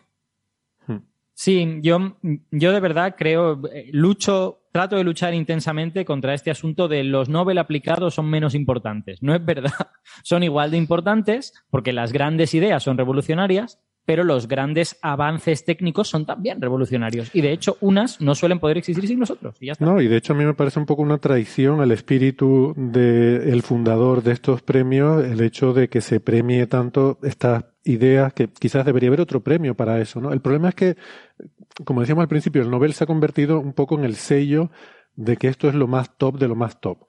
Y, y al final, eh, bueno, hoy en día nos interesan mucho las ideas sobre cuestiones fundamentales de la realidad y de la naturaleza, y por eso hablamos de cosmología, de ondas gravitacionales, de exoplanetas y no sé qué, que estimulan mucho la imaginación y, nos encantan, vamos a reconocerlo así, nos encantan, pero no es lo que Nobel estaba pensando. Quizás debería haber otros premios que fueran igualmente importantes y que premiaran estas cosas quizás más abstractas que es muy importante también. O sea, siempre estamos diciendo que no todo tiene que ser aplicado, ¿no? Que hay que reivindicar también la importancia de lo fundamental, pero que, hombre, no era lo que Nobel pretendía con estos premios originariamente, ¿no? También es eso que dices, estamos constantemente reivindicando la importancia de lo fundamental porque hay mucha gente que no la termina de ver. Y yo me sigo encontrando esto en los medios generalistas cuando presento un tema que me dicen, ¿y esto para qué vale? Porque tienes que justificar, o sea, te vamos a dejar hablar de lo que quieras, pero justifícamelo un poco. Sí me da la sensación de que estamos cojeando de los dos pies y no sé muy bien cómo funciona eso biomecánicamente. Pero por un lado. no saber caminar. Claro, ese es el tema. Por un lado, no estamos dándole lugar a la ciencia fundamental que debería, no estamos sabiendo entender su importancia. Y por otro, creemos que es poco trascendental un avance aplicado. Así que, no sé, me da la sensación de que andamos muy perdidos en general. Que tenemos, que tenemos una valoración muy, muy deficiente del conocimiento, que no sabemos valorar bien eh, cuánto vale el conocimiento, creo yo. Bueno, y no olvidemos que como el 25%, uno de cada cuatro premios Nobel ha sido un tema aplicado. Mm. Desde el circuito integrado, transistor, láser, eh, diodo, fibra óptica, etcétera, etcétera, etcétera, etcétera. O sea, como uno de cada cuatro premios es a un tema aplicado. Eh, dado que la física aplicada es muy, muy importante eh, a nivel industrial, a nivel de PIB, etcétera, pero dado que la física aplicada no es toda la física y que hay mucha más física que no es aplicada, un 25% está muy bien. Sí. Sí, yo de hecho creo que los Nobel sí tienen cierto equilibrio en ese sentido. Em, pero la sociedad eh, no, termina, no termina de encontrar ese mismo equilibrio. Pienso en su, en su manera de, enfocar y de valorar este tipo de avances. Bueno, pues nada, hecho este primer repaso a todos los premios. Em, Creo que con esto pues damos por concluido el primer bloque del programa. Nos despedimos de los oyentes que nos están escuchando en la radio, eh, recordándoles como siempre que tenemos una versión más larga en el podcast donde vamos a entrar en un poquito más de detalles sobre estos premios y, y, vamos a hablar también un poco más sobre, vamos a hablar también un poco sobre bibliometría científica. Pero si no le interesa ninguna de estas cuestiones y les apetece más seguir escuchando lo que sea que vaya a poner la emisora, que seguro que está muy bien, pero no es lo mismo, pues allá ustedes, nos despedimos hasta la semana que viene. Eh, para los que nos escuchan en internet, no se vayan, que ya volvemos. Hasta ahora. Chao, chao. Hasta luego.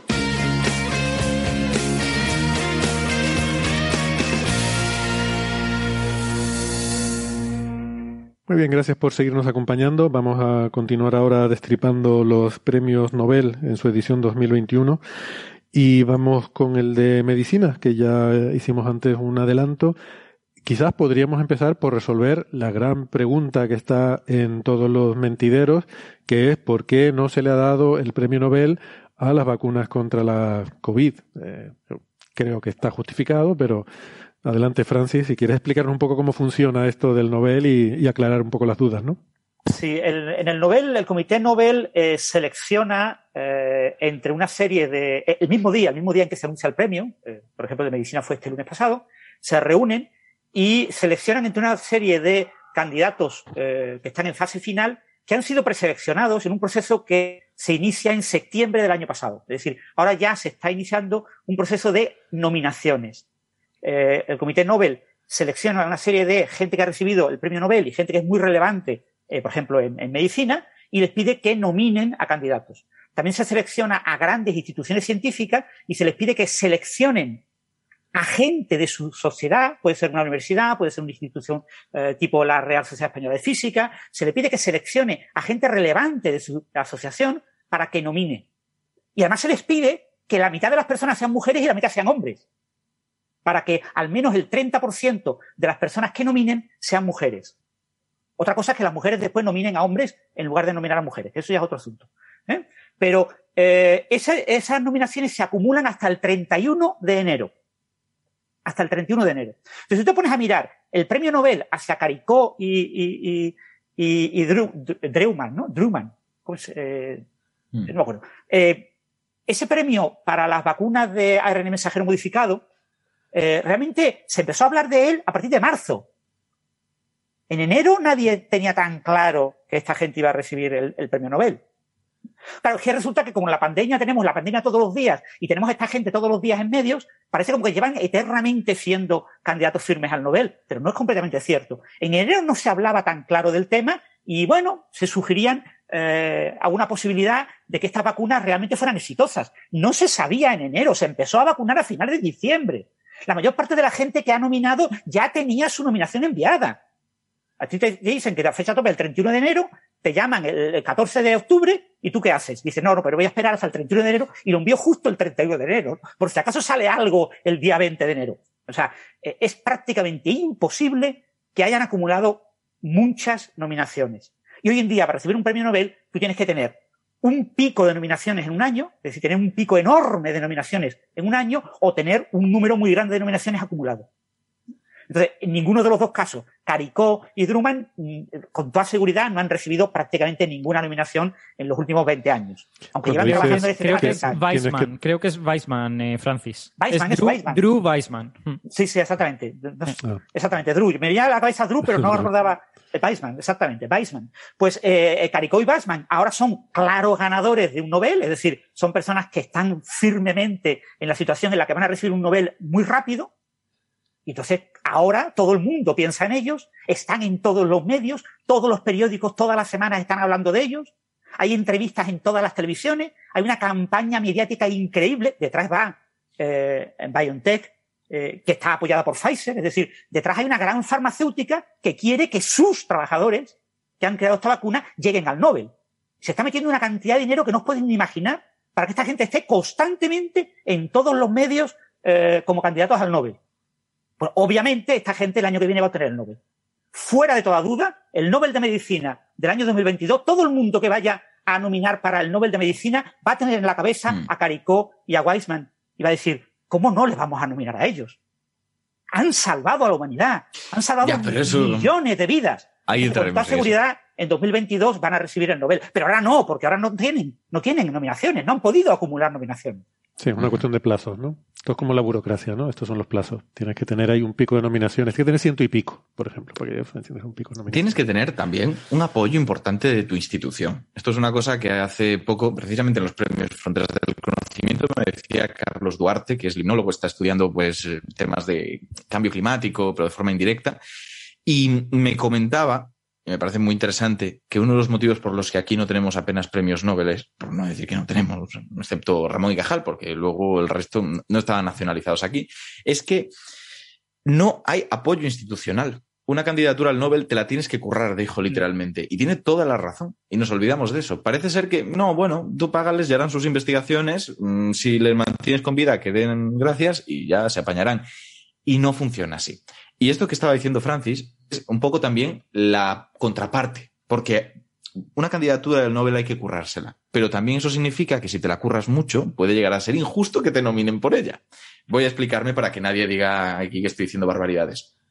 Estoy de acuerdo. El año que viene, posiblemente el Nobel de Fisiología o Medicina acabe siendo para el ARN mensajero, para esta tecnología. Pero, ¿qué mensaje estamos mandando? ¿Estamos mandando el mensaje de que ellos han salvado a la humanidad, como estáis comentando? Recordemos que lo que hemos vivido y lo que seguimos viviendo, en parte se ha abordado a través de una vacuna, pero se ha abordado sobre todo a través de un músculo sanitario y una abnegación de muchísimos trabajadores más o menos implicados. ¿Ha tenido un impacto? ¿Ha sido el impacto determinante? No lo sé, Vamos a verlo, vamos a ver cómo es la adhesión a la vacuna, vamos a ver cómo se comporta ante futuras variantes, que por ahora todo parece que bien, pero hay mucho tiempo todavía como para lanzar las campanas al vuelo de esta manera y olvidarnos de todo lo demás que ha ocurrido.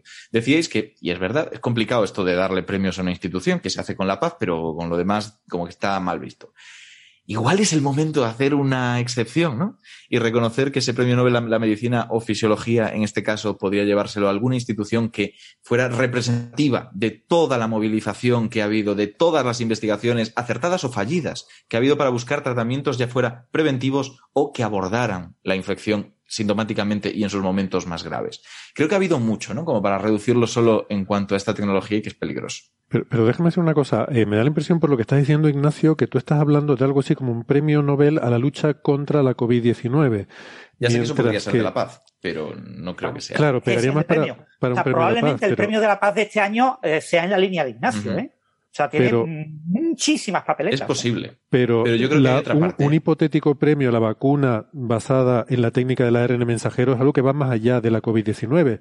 Pero es que. Es una técnica que abre las puertas a producir mm, vacunas para, para, muchas cosas. De hecho, bueno, el, la investigación original, eh, la que llevan 20 años trabajando, no era para... Y luego hablamos. Sí. Quiero decir, ahora mismo, que en el premio Nobel se tiene mucho en cuenta qué es lo que se ha llegado a hacer, qué es lo que se ha llegado a poner en práctica, ahora mismo está esta vacuna, que es para la COVID-19. Y hay, otras vacunas que, no son ARN mensajero y parece que también funcionan y, quiero decir Esa es otra, pero ¿a qué se le va a dar en principio? ¿A qué se está nominando? En concreto esta tecnología de ARN mensajero. Y luego hay otra pero cosa. Pero porque es una técnica nueva, es una tecnología nueva que no mm. solo te permite, es un arma más para luchar contra la COVID-19, sino que te va a permitir luchar contra muchas más enfermedades en el futuro. Pero estás diciendo en futuro, que es a lo que voy. Claro. Vamos a dejar ah, que pero se a veces, Pero a veces los Nobel se dan por eso. Se dio el Nobel al grafeno sin que hubiera una sola aplicación del grafeno. ¿eh? Esto pero yo, y posiblemente por esto, porque hay un movimiento muy fuerte detrás de visibilización, de que está bien, pero tiene esa contraparte que estoy comentando, que es que tal vez en igualdad de condiciones con otros Nobel que se han repartido, lo suyo sería, vamos a esperar un poquito, vamos a ver cómo funciona. Y es verdad lo que decís de la paz, pero yo no me quedaba solo en eso. El tema de los sanitarios va por un lado, en cuanto a que estuvieran ahí al pie de las camas, pero los sanitarios hicieron mucho más. Los sanitarios reportaron información para hacer estudios epidemiológicos, que ya no es Nobel de la Paz, que son estudios necesarios para entender cómo las nuevas medidas están influyendo. Así que ahí sí que sería medicina, estrictamente medicina. Y creo que eso es verdad que es difícil dárselo a algo en concreto, pero hay un movimiento científico, hay un movimiento científico-tecnológico, por decirlo así, que mm, estamos desoyendo, centrándolo todo en torno a la vacuna. Sí, pero no es un avance científico nuevo, ¿no? Quiero decir que la contribución que hayan hecho los sanitarios tiene que ser premiada de muchas maneras, pero el Nobel premia una innovación científica científico-tecnológica. Bueno, ha, habido varios premios Nobel de medicina que han sido a los descubridores de una nueva enfermedad, ¿eh? tipo malaria, etcétera, han sido premiados con el premio Nobel, ¿no? Es decir, esa labor epidemiológica, esa labor médica eh, de eh, identificar una nueva enfermedad, identificar un patógeno, identificar cuáles son las maneras de combatir esa enfermedad eh, evitando los contagios o minimizando los contagios, etcétera. Eso ha sido premiado en el pasado con el premio Nobel. Han sido tres o cuatro premios Nobel, nada más. Pero bueno, tres o cuatro premios Nobel en, 120 años mm, son bastantes, ¿no? Y, se podría dar un premio Nobel a, la COVID. Lo que pasa es que no está tan claro. Es decir, la, gente que, eh, los médicos que trabajan en COVID no tienen claro a qué médico hay que darle el premio Nobel. Es hmm. el tema. ¿Vale? Y sin embargo, con la vacuna está súper claro hay una, hay una farmacéutica que está poniendo muchísimo dinero para que esté súper claro que los suyos son a los que hay que premiar. Cuando realmente no es tan exclusivo. Yo creo, yo creo que Héctor está todo el rato pensando en en un poco en la letra de los Nobel, ¿no? Es que lo que Nobel quería premiar es que tal, y yo eh, lo quería mencionar antes, pero lo menciono ahora, eh, tengo la sensación de que el premio ha evolucionado desde hace 100 años y que ahora ya no premia a lo que, a lo que Nobel decía. Premia algo parecido, pero ya no es exactamente ese espíritu. Y yo creo que a nadie le parecería mal que se diese un Nobel de Medicina a la lucha contra la COVID-19. De, de, la misma manera que a nadie le parecerá mal que se dé a la tecnología de vacunas de ARN mensajero, que posiblemente pues, serán mucho más versátiles y supondrán Sí. una revolución, aunque no lo hayan supuesto Y todavía. para más cosas que vacunas, sí, está clarísimo. Pero que voy a, a eso, que lo estamos puntualizando, no sé, lo estamos como viendo todos muy claro, pero porque hay una campaña detrás, porque es mucho más difuso. Y Porque, un punto clave. Hmm. En el- la mención del premio Nobel, el año que viene a Caricó y, y Weizmann, no se va a mencionar ni el coronavirus ni la COVID. Estoy de acuerdo. Claro, No, será la se te- va a a la tecnología, será la Pero tecnología, porque- claro, claro. Sería un escándalo. Sería un escándalo si lo hicieran, por lo que estoy diciendo. Porque, vale, estoy de acuerdo con todo lo que ha dicho Héctor, pero es que creo que hay otra lectura, que es que si bien no ha habido una revolución en los métodos empleados para muchos de estos análisis científicos que se han hecho de la epidemiología o intento encontrar tratamientos más allá de esto, sí que ha sido determinante que se hayan dado algunos pasos en, los en las últimas décadas para haber podido abordar el problema como se ha dado ahora. Pasos que sí que están en manos de gente que sigue viva, que ha sido los responsables de que hayamos podido sa- salir airosos de esto, más allá de la vacuna. Entonces creo que sí que podríamos llegar a enlazar por ahí casos de gente que ha sido determinante, que ha permitido un avance global en todo lo que son las ramas de la medicina que han estado abordando esto, desde la neumología hasta la epidemiología, y que nombrar a este premio Nobel el año que viene indicando la parte del coronavirus sería súper polémico por dejarse al resto fuera, que es a lo que voy. Y por eso a mí lo que más me pica es el tema de que detrás de la publicidad que se está haciendo, se está personalizando en ellos la revolución que nos ha sacado la pandemia. Eso es lo que creo que es injusto. Y eso es lo que creo que sería un escándalo si el año que viene no se hiciera como dice Francis. Sí, efectivamente, yo, yo creo que las vacunas no nos han sacado de la pandemia, pero las vacunas han sido una pieza relacionada con, con vencer a la pandemia, eso está claro. Incluso Pero dentro sí, de lo que es investigación, que es a lo que voy. Sí, exacto, exacto. Pero Y- y que efectivamente, hay- si se da, y si se da el Nobel va a tener que ser. No, perdona, que solo la quería apuntar que hay diferentes vacunas, no solo las de ARN. Claro. Sí. De todas formas, la- las que realmente han, han sido de éxito espectacular han sido las de ARN sí. modificado. O sea, fuera de toda duda.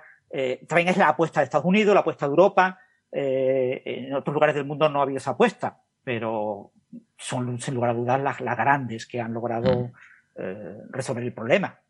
O sea, AstraZeneca ha tenido un montón de problemas. Janssen, fijaros cómo Mm. está. La- las vacunas rusas o las chinas, los problemas que han tenido en Latinoamérica. Sí, y sin embargo, las de ARN mensajero, que nadie sabía si iban a funcionar bien, no solo han funcionado mejor de lo que esperaban, sino que no han dado ese tipo de problemas. Sí, sí, eso es así.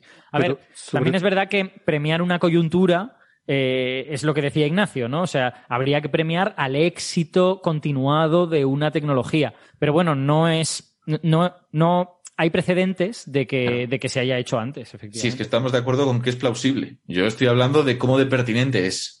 Ya. Y, y después la innovación, la, la sorpresa, el factor sorpresa es muy importante en los premios Nobel. Mm. ¿no? El, el alguien que, que de manera sorprendente logra que algo funcione infinitamente mejor de lo que debería, o aparentemente Mm. se esperaba que debería funcionar. Mm. Y eso ha ocurrido con las vacunas de ARN Sí. mensajero modificado y no ha ocurrido con las vacunas vehiculadas es con adenovirus. Eh, hay otras tecnologías muy prometedoras, como vincular directamente la proteína, o complejos de- proteicos. Hay algunas vacunas muy, muy prometedoras, pero tampoco han tenido el éxito suficiente porque han sido apagadas por el enorme éxito de Pfizer y Moderna. A ver, yo, yo quiero eh, distinguir aquí dos cosas, ¿no? Una cosa es que el próximo premio Nobel vaya a ir a la lucha contra la COVID-19 y entonces se premie las vacunas, el trabajo hecho por, eh, yo qué sé, por los sanitarios, lo que sea. Y otra cosa es que tú digas, no, vamos a premiar esta técnica en concreto del ARN mensajero porque creemos que es una técnica que además de haber sido importante en resolver este problema, es una técnica nueva, eh, innovadora y que tiene un potencial de avance futuro para otros tratamientos, o sea, para otras vacunas de, porque va directamente, puedes diseñar directamente el tipo de, de, de, de, objetivo que quieres, que quieres atacar, ¿no? En tu sistema inmunitario. Pero si eres Así honesto. será como se venderá, ¿eh? O sea, Claro. con toda seguridad se va a vender de esa manera, ¿eh? Sí, sí, pero si eres pero honesto la, con la, excusa de por qué el tema está de moda es obviamente la COVID.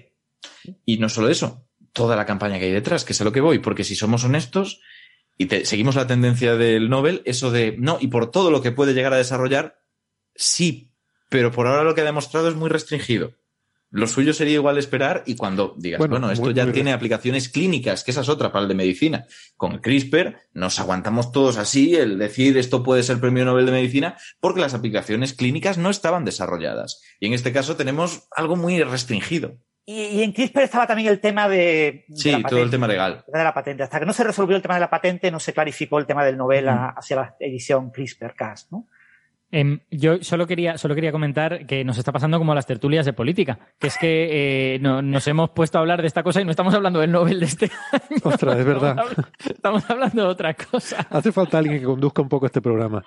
Em, bueno, a ver, eh, el Nobel de Medicina este año, los receptores del calor, de la presión, ¿no? Esos sensores que tenemos en nuestro cuerpo y que eh, que claro, son tan complicados porque no es como el ojo o el oído que están en un sitio y tenemos un órgano que lo estudiamos, ¿no? Esto es algo que está difuso por toda nuestra piel, por, por todo nuestro cuerpo y es, muy impresionante. No tenemos, eh, en, en, nuestra tecnología no hacemos eso. O sea, hacemos cámaras, hacemos micrófonos, pero no tenemos algo con sensores difusos sobre un área muy grande que recoja toda esa información, ¿no? Y, a, mí, a mí, de hecho, me ha, gustado mucho aprender cómo es el, el, sistema nervioso aferente, ¿no? El sistema nervioso que manda señales desde la periferia hasta el sistema nervioso central, porque esencialmente son neuronas con axones muy largos. Son neuronas con que, que, su cuerpo celular está cerca de la médula ósea, pero luego extienden el axón hasta los dedos, si hace falta. Y en ese, en ese extremo del axón es donde están los receptores estos de la temperatura y de la presión, que son los que descubrieron Julius y Pataputian. A mí me, me, no sé, yo no sabía que esas neuronas eran así, sabía que había neuronas con axones muy largos, pero la idea de que hay neuronas en mi, en mi médula ósea o al ladín y que, se extienden los axones hasta los dedos me parece excelente. Y básicamente la idea es que toda la parte de recepción nerviosa va por un lado y esa eh, pues sería un premio Nobel completamente distinto. Esta parte es la parte de las cosas que hay en la membrana de esa neurona y, esa, y el, axón de esa neurona llega hasta la puntita de mi dedo o hasta donde sea, y en esa membrana pues hay una serie de receptores que van a responder a la temperatura o a la presión. Como decía Francis, eh, los dos que se han premiado este, este año son esencialmente poros, o sea, son esencialmente una maquinita molecular que cuando hay mucha temperatura abre un poro y por ese poro entra una, normalmente iones, una serie de iones al interior de la neurona, y esos iones son los que la neurona interpreta como, ajá, es que está haciendo calor, o ajá, es que me están tocando. En concreto, el, receptor de la presión me parece muy bonito, porque es un receptor formado por tres como hojas, como si fueran hojas em, así un poco alabadas, ¿vale? Como em, curvadas, que cuando están en el modo inactivo forman una especie de cuenquito, forman un cuenco que se hunde hacia adentro dentro de la neurona. Pero cuando tú eh, estiras la membrana de la neurona, cuando le haces algo, le pegas un golpecito y la neurona, por lo tanto, como cama elástica que es, se estira un poco, esas hojas se abren y forman un agujerito. Y por ese agujerito es por donde entran los, los iones. Eso me parece muy chulo. Y ese es un estudio, o sea, el, laboratorio de Pataputian ha trabajado durante muchos años con este, con este tipo de receptores que se llaman piezo. Hay, hay dos. Está el piezo 1 y el piezo 2. El, piezo 2, eh, que es el segundo que se descubrió, es el que tiene más importancia en nuestra piel y es el que hace esta cosa que he dicho. Y luego el piezo 1 está situado en otras células de nuestro cuerpo. Puede estar, por ejemplo, en órganos internos. Eh, hay, por ejemplo, los glóbulos rojos, tienen piezo 1 y sirve para regular otras cosas. Ahí está, Francis lo está, lo está mostrando para los que lo estén viendo en YouTube. Pueden ver una estructura como tripartita, está, está formado como por esas tres hojas y esas tres hojas se abren cuando la neurona es perturbada mecánicamente, ¿no? Digamos.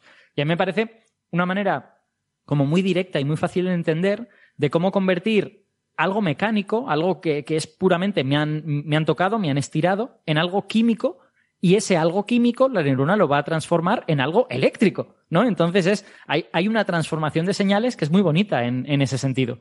Eh, y bueno, lo, lo, que iba, lo, lo, que iba diciendo, el, el piezo 1 a mí me parece particularmente guay porque, claro, eh, nosotros estamos hablando todo el rato de los receptores del tacto, ¿no? Estamos hablando de la presión, la temperatura, todas estas cosas y pensamos, vale, vale, eso es lo que yo siento cuando hace calor, es lo que yo siento cuando me tocan, pero es que en realidad casi todas las células del cuerpo necesitan sentir cosas de este tipo. Lo necesitan en algún momento de su vida. Por ejemplo, los glóbulos rojos, eh, em, regulan la cantidad de citoplasma que tienen en su interior, la cantidad de, de agua que tienen en su interior, viendo un poco cuál es la tensión de su membrana. Y para medir la tensión de su membrana necesitan un receptor de la presión. necesitan algo que responda a cuán tensionada está la membrana.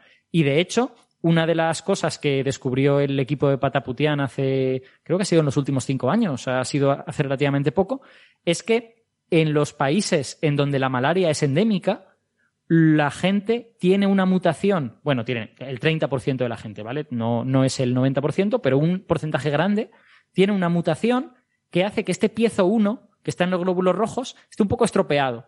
Y el hecho de estar estropeado le hace estar más abierto de lo que debería y entonces el glóbulo rojo le entran iones dentro y él dice, uy, no, no, no, yo no quiero tantos iones, esto está mal, esto está mal. Y pone en marcha una bomba para sacar cosas de la, de la célula. Y al sacar cosas de la célula, el glóbulo rojo se queda como arrugado, funciona un poquito peor, pero a cambio, el parásito de la malaria, el plasmodium, lo tiene más difícil para entrar en el glóbulo rojo. Parte del ciclo de vida del plasmodium ocurre dentro de los glóbulos rojos. Entonces, la gente que tiene esa mutación tiene una protección natural, no es una protección perfecta, ¿eh? no es que no enfermen nunca, pero, pero tiene un, está más protegido que alguien que no tenga esa mutación. Y es fabuloso cómo se hace la progresión desde yo estudio los receptores de la presión a yo me doy cuenta de que esos receptores están en los glóbulos rojos, me doy cuenta de que en África está esta mutación, ¿por qué será? Y resulta que uno llega de estudiar receptores de la presión a darse cuenta de cosas que tienen que ver con la malaria. Y que me parece fabuloso. Claro. Me, gusta mucho el nombre, ¿no? Estos piezo 1 y piezo 2 porque eh, le recordarán a los ingenieros seguro que les recuerda los sensores piezoeléctricos o los dispositivos mm. piezoeléctricos en general, que son los que eh, básicamente son sensibles a la presión. Bueno, igual que esto. Eh, digamos que ante una, al apretarlos producen un voltaje, ¿no? Eh, puedes, hacer un sensor o a la inversa, ¿no? Puedes hacer algo que se comprima o se extienda al aplicarle un voltaje, ¿no? Y se mm. llaman piezoeléctricos porque creo que piezo eh, viene del griego que significa algo así como presión o apretar o algo así, ¿no? Sí, efectivamente, así es. Son dispositivos es, creo que la palabra, la palabra griego creo que es piezos o algo por el estilo. O sea, no, no tienen el sonido Z del español, mm. pero bueno, sí lo tienen, pero no está en esa palabra. Pienso que sí, debe ser eso. Vale. y, bueno, Francis, ¿querías comentar algo? Eh, has estado enseñando los diagramitas, la verdad que son muy bonitos, ¿no? Parece, parece una galaxia con sus brazos en espiral, el, receptor ese estas moléculas son preciosas, sobre todo desde que la criomicroscopía electrónica está permitiendo ver estos canales iónicos y reconstruirlos, ¿no? Son ah. estructuras multiproteicas, son varias proteínas que cruzan la membrana de un lado a otro y están pegadas y forman unas estructuras que a veces tienen forma de tubo, a veces tienen de formas más extendidas y que tienen, en este caso de los piezos, pues esa estructura como de, de hélice triple que con el poro en medio y que en función de la presión o de la, de la temperatura, el efecto de la temperatura exactamente todavía no se entiende eh, muy bien cómo, cómo abre o cierra el poro. ¿eh? Mm.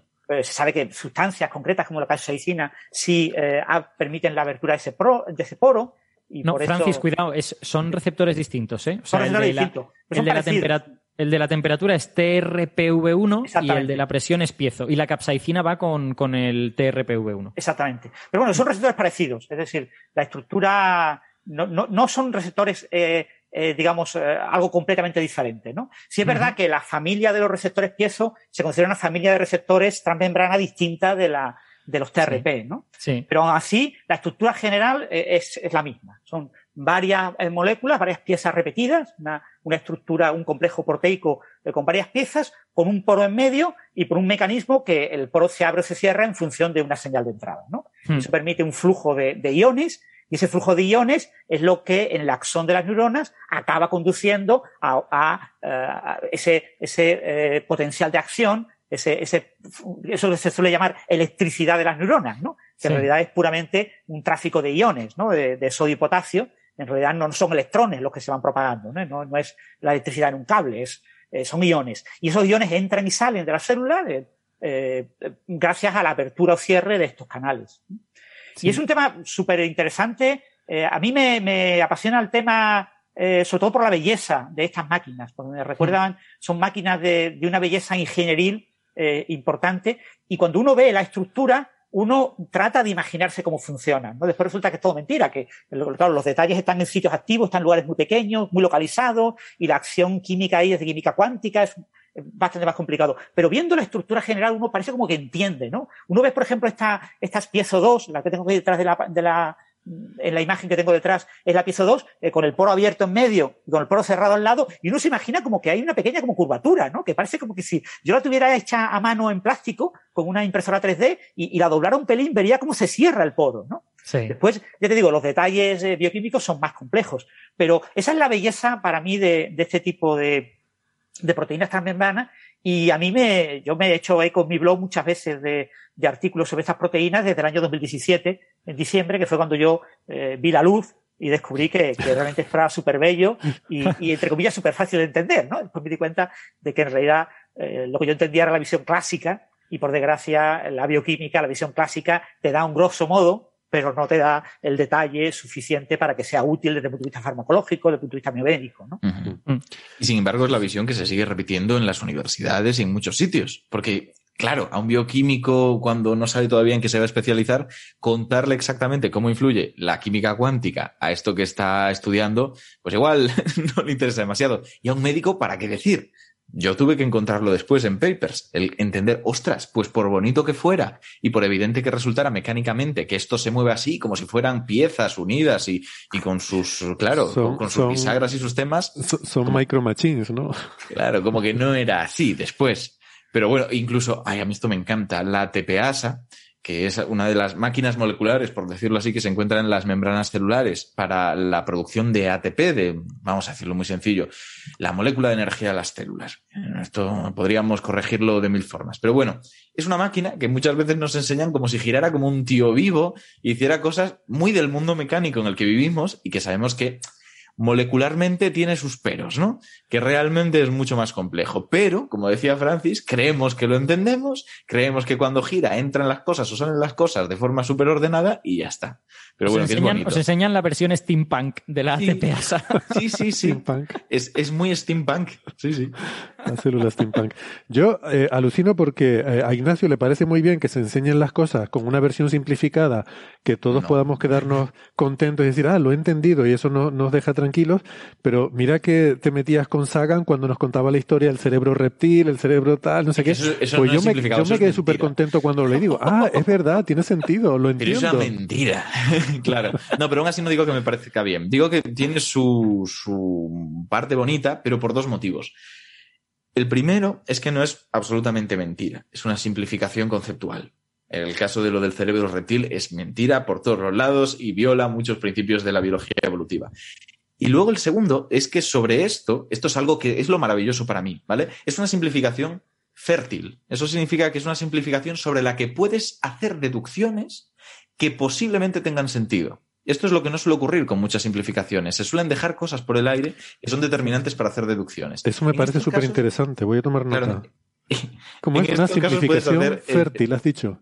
Fértil, fértil. Vale. ¿No? En filosofía de la ciencia se, puede- se suele hablar de fertilidad de una teoría cuando, bueno, o de una hipótesis, mejor dicho, cuando no solamente estás explicando algo concreto, sino que esa explicación te permite sacar deducciones y extrapolarlo a más cosas. Pues en este caso ocurre parecido. Es una simplificación que no se queda ahí, que muchas veces te permite intuir más cosas. Mm, Me podéis corregir porque habrá muchísimas diferencias, pero los diagramas de Feynman, de nuevo, son simplificaciones de una realidad tal vez más compleja, pero que nos permite sacar deducciones y sacar ahí, pues, digamos que simplificar un proceso que sería mucho más complejo si fuéramos Sí, sí. totalmente estrictos. Sí, sí, en el caso de los diagramas de Feynman está claro que lo que se gana es más de lo que se pierde. Se pierden cosas, ¿eh? pero, Pues- pero lo que se gana es más. Aquí pasa algo parecido. Depende de qué te enfrentes, pero algo parecido. Y eso me parece bello. Ahora, ahora que Francis está enseñando en, en YouTube la estructura de la TPASA, esta que ha dicho, que ha dicho Ignacio, hay una cosa que los oyentes podrán ver eh, que me lo ha señalado Pataputian en concreto respecto a los receptores estos de la presión, que es que los receptores transmembrana, estos receptores que sirven para que algo pase a través de la membrana de la célula, eh, siempre se asume que van a tener una forma como cilíndrica, ¿no? Porque tiene que ser como un agujero que atraviesa la membrana. Y efectivamente la TPASA tiene un poco esa forma, ¿no? Vemos que es como más alta que ancha. Sin embargo, el receptor piezo es un poco al revés. El receptor piezo es muy ancho, ¿no? Tiene esas, esas hojas se extienden en horizontal a través de la membrana. Y Pataputian dice, bueno, hipotetizamos, aunque no hemos conseguido demostrar todavía, que ese hecho de que ocupe un espacio en horizontal a través de la membrana le da más sensibilidad a, la, al- a lo que es la, eh, la extensión o la, o la eh, contracción de la propia membrana. O sea que es un receptor de la presión y le ayuda a la geometría a ser un receptor de la presión en ese sentido. Aunque eso todavía no han conseguido demostrarlo. Y que de nuevo lo de la geometría muchas veces tiene sus peros. Por ejemplo, mm, recordamos, bueno, recordamos, imaginamos los poros como agujeros cuando están abiertos, tal cual, Ah. y como agujero virtual cuando está cerrado. Esto significa que si bien puede abrirse, eh, no hay en ese mismo momento espacio. Es como un túnel que ha colapsado. Pero a veces, si somos estrictos, está abierto siempre de esa forma físicamente, pero lo que cambia es que deja o no deja pasar en función de determinadas cargas eléctricas. Claro. Quiero decir, ahí cambian cosas que no son necesariamente la estructura que nosotros podríamos ver directamente. Exacto, es que es lo que tú has dicho antes, o, o Francis, no, no recuerdo, o los dos, eh, que la química cuántica es relevante en ese punto. O sea que al final, donde ocurren las cosas importantes es un lugar muy pequeñito y las nubes electrónicas que hay alrededor de eso son relevantes y para estudiar bien esos electrones no lo puedes hacer clásicamente, lo necesitas hacer con, con física cuántica. Y la química cuántica, pues digamos que no es la rama más popular de la química entre los propios químicos. A mí hay amigos químicos que me han dicho, pues yo le tenía miedo a la química cuántica, preferí no cogérmela. Otro me ha dicho, yo me la cogí, pero estaba solo en clase. O sea que bueno, supongo que dependerá de universidades, ¿no? Igual hay sitios donde es más popular que en otros. Es- Eso pero- depende del profesor que de la asignatura. No, suele ser así. Exacto. Y, pero, eh, pero digamos que, que la, la parte cuántica de la química no es la, la parte que más atrae, que atrae masas en, en la carrera, ¿no? Y, y seguramente eso también hace que se perpetúe un poco este miedo, ¿no? Este miedo de, uy, no, la cuántica es muy complicada, esto va a ser terrible. O sea que seguramente deberíamos hacer más esfuerzos por visibilizar que esto no solo es útil, sino que encima se puede entender. O sea que no pasa nada, que, que si se encuentran las metáforas adecuadas, uno entiende lo que está ocurriendo en esos centros activos, ¿no? Al menos tentativamente. Recordemos que, bueno, luego está el tema del realismo, de hasta qué punto las teorías científicas están representando más o menos exactamente la realidad. Que por supuesto tenemos que aceptar el realismo si queremos aceptar la ciencia y avanzar en ella. Pero luego hay grados, que es a lo que voy. Claro. Y por lo tanto, asumiendo que siempre hacemos algunas concesiones y que los modelos no son más que eso, concesiones respecto a lo que ocurre realmente, Hmm. es totalmente lícito jugar con estos muñequitos de estas- estos juguetes mecánicos, ¿no? De cómo son las, la- pues incluso las enzimas, que no hemos hablado a- ahora mismo mismo de ellas, pero sí estos canales iónicos que van con lo mismo, ¿no? Porque Sí. con las enzimas también nos lo imaginamos como si tuviera huequitos donde caben las cosas y ahí cambia todo. Oye, y, Y bueno, la imagen, para los que están en YouTube, les he puesto un- una proteína transmembrana de tipo TRP, ¿no? Un sensor térmico, ¿vale? Este Está formado por cuatro, como cuatro hojas, se eh, abre mucho menos que los, los piezos, pero también tiene una estructura así como de hélice con el poro en medio. Y nos hemos estado centrando mucho en los sensores de presión, estos piezo 1 y piezo 2, pero también es importante, ¿no? Y este, la mitad de este premio Nobel va a los sensores de, eh, para percibir la temperatura. Eh. Y hay una cosa muy curiosa, ¿no? Yo mencionaba antes que estos son sensores difusos que tenemos sobre la piel y luego el, una cosa es la señal que produce el sensor y otra es cómo el cerebro interpreta esas señales, que también es un tema importante y que supongo que no se entiende muy bien. Y hay una cosa en concreto les quería preguntar. Yo creo que esto igual todavía no se sabe y no sé si estas investigaciones habrán arrojado alguna luz al respecto, pero hay cosas curiosas que pasan, que sabemos por, por experimentos de la vida cotidiana. Eh, aquí, por ejemplo, hay un juego en el Museo de la Ciencia que consiste en eh, poner la mano sobre un una superficie donde hay zonas moderadamente calientes y moderadamente frías. Cuando digo moderadamente quiere decir que no quema, o sea, está, tú lo tocas y está un poquito caliente, lo notas un poquito caliente y otra zona la notas un poquito fría. Pero si lo tocas todo simultáneamente, a escala pequeña, cuando se mezclan esas sensaciones en tu piel de moderadamente caliente y moderadamente frío, inmediatamente la sensación que percibes es de quemarte. Hay un calor extremo, hay algo que quema. O sea, la gente cuando le pones la mano ahí, inmediatamente la retira y, te miran como diciendo, pero esto, esto, esto es peligroso, esto quema. Y luego cuando le dices que toquen eh, por separado, estas zonas no, no queman, ¿no? Es la combinación del caliente y frío a la vez lo que te produce una sensación de esto está hirviendo. Ah, o sea que hay algo más en la percepción que lo que nos dan estos sensores. De alguna forma la combinación de estas señales es interpretada por el cerebro para ir más allá de lo que un único sensor eh, percibe. Y esto me parece también súper alucinante, ¿no? Es que el tema es el siguiente. Cuando hablamos de temperatura que no llega a ser dolorosa, la temperatura en sí mismo, tal y como la entendemos popularmente, aquello que te describirán en cualquier libro cuando un personaje se pues, nota calor, eso es cosa del cerebro. Eso es información que se toma a nivel de la piel o de distintos órganos o de la mucosa y que viaja hasta el cerebro por nervios y allí empieza a procesarse. Y allí es donde se hacen comparaciones entre zonas distintas de la piel, se buscan gradientes, esto es muy importante, porque saber que algo está caliente da información, pero saber dónde está menos caliente para saber hacia dónde huir es todavía más interesante. Solemos tener esta aproximación normalmente.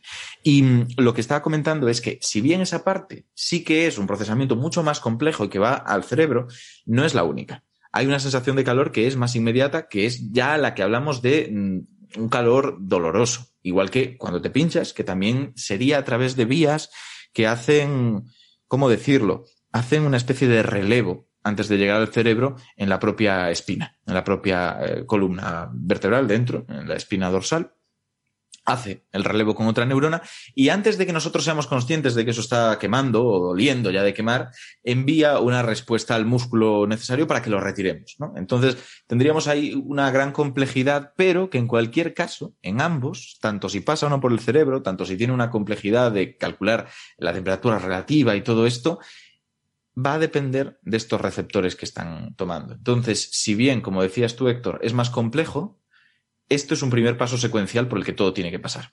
Que eso es lo importante. Porque muchas otras veces en medicina hablamos de una complejidad que es paralela, ¿no? Que necesita hacer varias cosas a la vez. Por ejemplo, cuando hablamos de cómo se activan estos receptores por la temperatura, sabemos que hay varias zonas del receptor que han detectado que podrían recibir sustancias. Y no sabemos exactamente hasta qué punto estas pueden interactuar entre sí. Sabemos, por ejemplo, que la capsaicina, si bien tiene una sensación de picor y de dolor, lo que hace en cuanto al calor no es tanto producir sensación de calor como disminuir el umbral a partir del cual consideramos que algo está caliente. Por ejemplo, si tu sopa está fría o está templada y le pones un poquito de capsaicina, un poquito de guindillas, es posible que la notes a una temperatura mayor de la que realmente está. Te da esa sensación. Baja el umbral, ¿no? Con el mentol ocurre al revés, lo sube y notamos todo frío.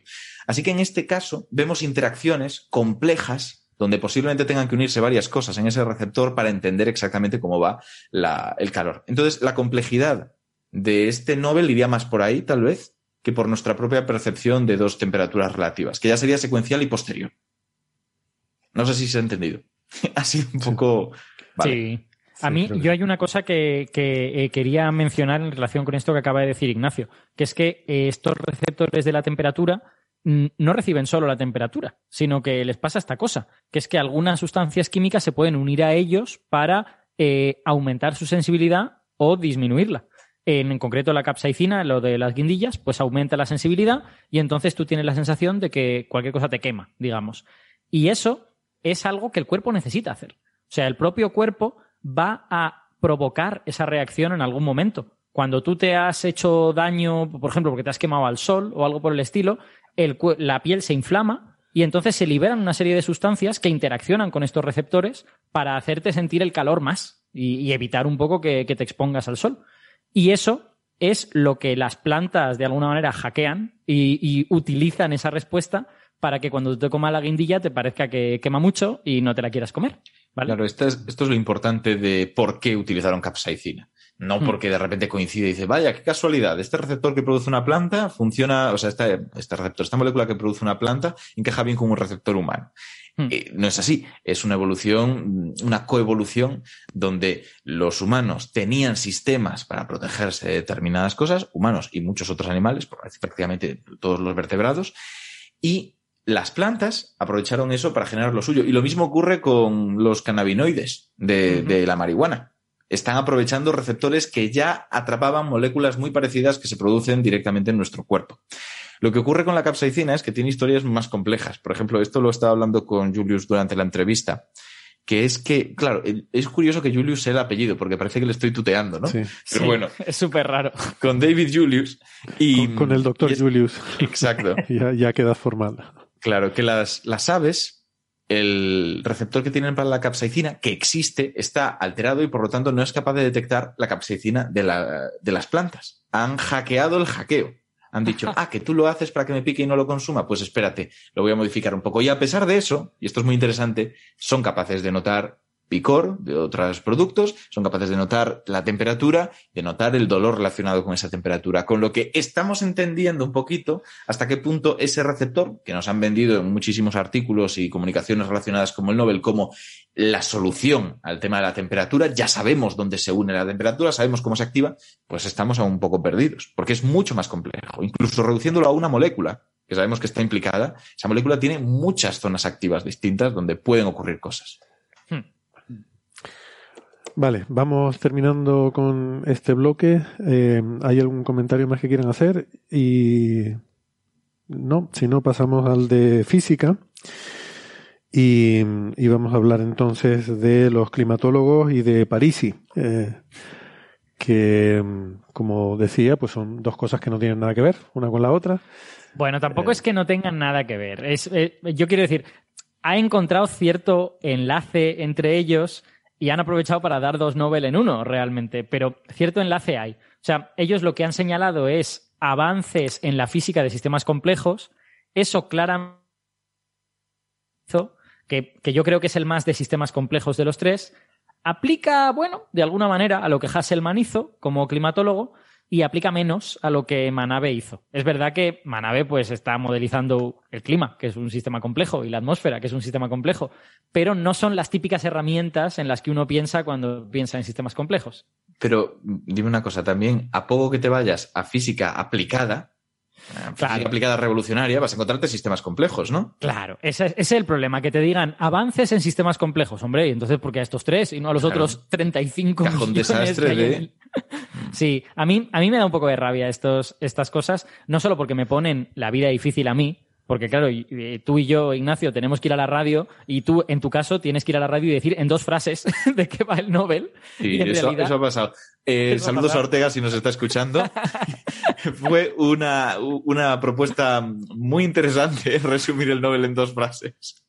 No, realmente, al final te obliga a sintetizar mucho. Es interesante porque la gente es el tiempo de atención que tiene. Y cuando estás en un programa así, que es súper dinámico, es muy buena idea. A poco que te alargues, la gente se pierde.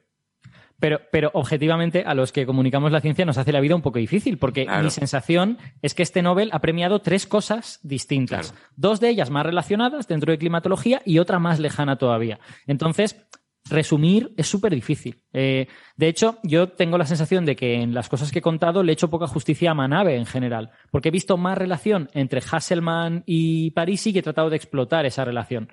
Es un, es un Nobel difícil de contar, objetivamente, por la variedad increíble de los trabajos que hay en él. Yo, yo, me da la impresión con este Nobel, como lo mismo que dije con el de los exoplanetas y la cosmología, que me da la impresión de que no tienen Nobel suficiente para tanta gente y tienen que irlos dando de dos en dos o de tres en tres y que con este han hecho algo un poco así, de bueno, pues le damos a este, a aquel y al otro. ¿Por qué? Bueno, pues cada uno por su cosa. Eh, sí, eh, sistemas complejos, todos, todos son sistemas complejos, el clima, no sé qué, los, los vidrios de spin. Vamos a hablar de eso. ¿Qué, qué es un vidrio de spin? Ese es un, punto importante a recordar y, enfatizar. Eh, yo no sé por qué eh, todo el mundo está diciendo que el premio Nobel se ha dado a los sistemas complejos. Por un lado a cambio climático y por otro lado a los vidrios de spin. Y no es verdad cuando te lees la información Nobel. La información Nobel te habla de sistemas complejos para Parisi, pero no te dice nada de sistemas de complejo para Hasselmann o para Manabe. Ah, es que el clima es complejo. ¿Verdad? ¿El clima es complejo? Es que en el clima se utilizan eh, sistemas de multiresolución a multiescala. Y claro, las técnicas de Parisi, de, de, el sistema, lo que hizo Parisi fundamentalmente desarrollar una técnica llamada la técnica de réplicas, eh, eh, es una técnica multiescala. Sí, pero es que mm, las técnicas de teoría de sistemas complejos de Parisi no se usan en climatología. Entonces, realmente Parisi sí se le ha dado un premio Nobel por los sistemas complejos, pero a Manabe y a Hasselmann no. Se le ha dado por climatólogos. Francisco, yo estoy completamente de acuerdo, pero tú entras en la página de Nobel Prize y le das a Physics y pone en grande, entrecomillado, for groundbreaking contributions to our understanding of complex physics systems. O sea que ellos consideran que el titular que encuadra todo el Nobel es los sistemas complejos. O al menos eso nos han querido vender. Mm. Y eso es, eso es lo que yo me quejo un poquito, ¿no? De que han dado, como tú bien dices, dos Nobel diferentes. El de sistemas complejos es el de Parisi y el otro es de climatología, que obviamente es un sistema complejo y va a tener ciertos elementos, pero, pero es de climatología. Sí, yo, yo creo que si queréis hablamos un poquito, ¿no? Del, del, de, cada, de la contribución de cada uno de ellos, ¿no? Sí, sí. Bueno, empezamos por Manabe. Eh, Eh, Chujuro Manabe es una persona que empezó a trabajar en climatología en 1959 y, y que eh, aproximadamente a mediados de los 80, de los 1980, se convirtió en el gran candidato al premio Nobel por el eh, cambio climático. ¿vale? Cuando la gente que trabaja en cambio climático quería darle el premio Nobel a alguien, pues nominaban a, a, a Manabe y a su colega, a un colega que, que, publicó el primer modelo de circulación general de la atmósfera para a escala global de la Tierra, eh, que eh, por desgracia falleció en el año 2011. Entonces, el, eh, Manabe lo que desarrolló es un, modelo para explicar las ideas que tenía ya Arrhenius. Arrhenius recibió el premio Nobel en 1906. ¿no? Y Arrhenius fue, eh, aunque hay precedentes, Tyndall y otros investigadores del siglo XIX, pero fue el padre de la idea del efecto invernadero.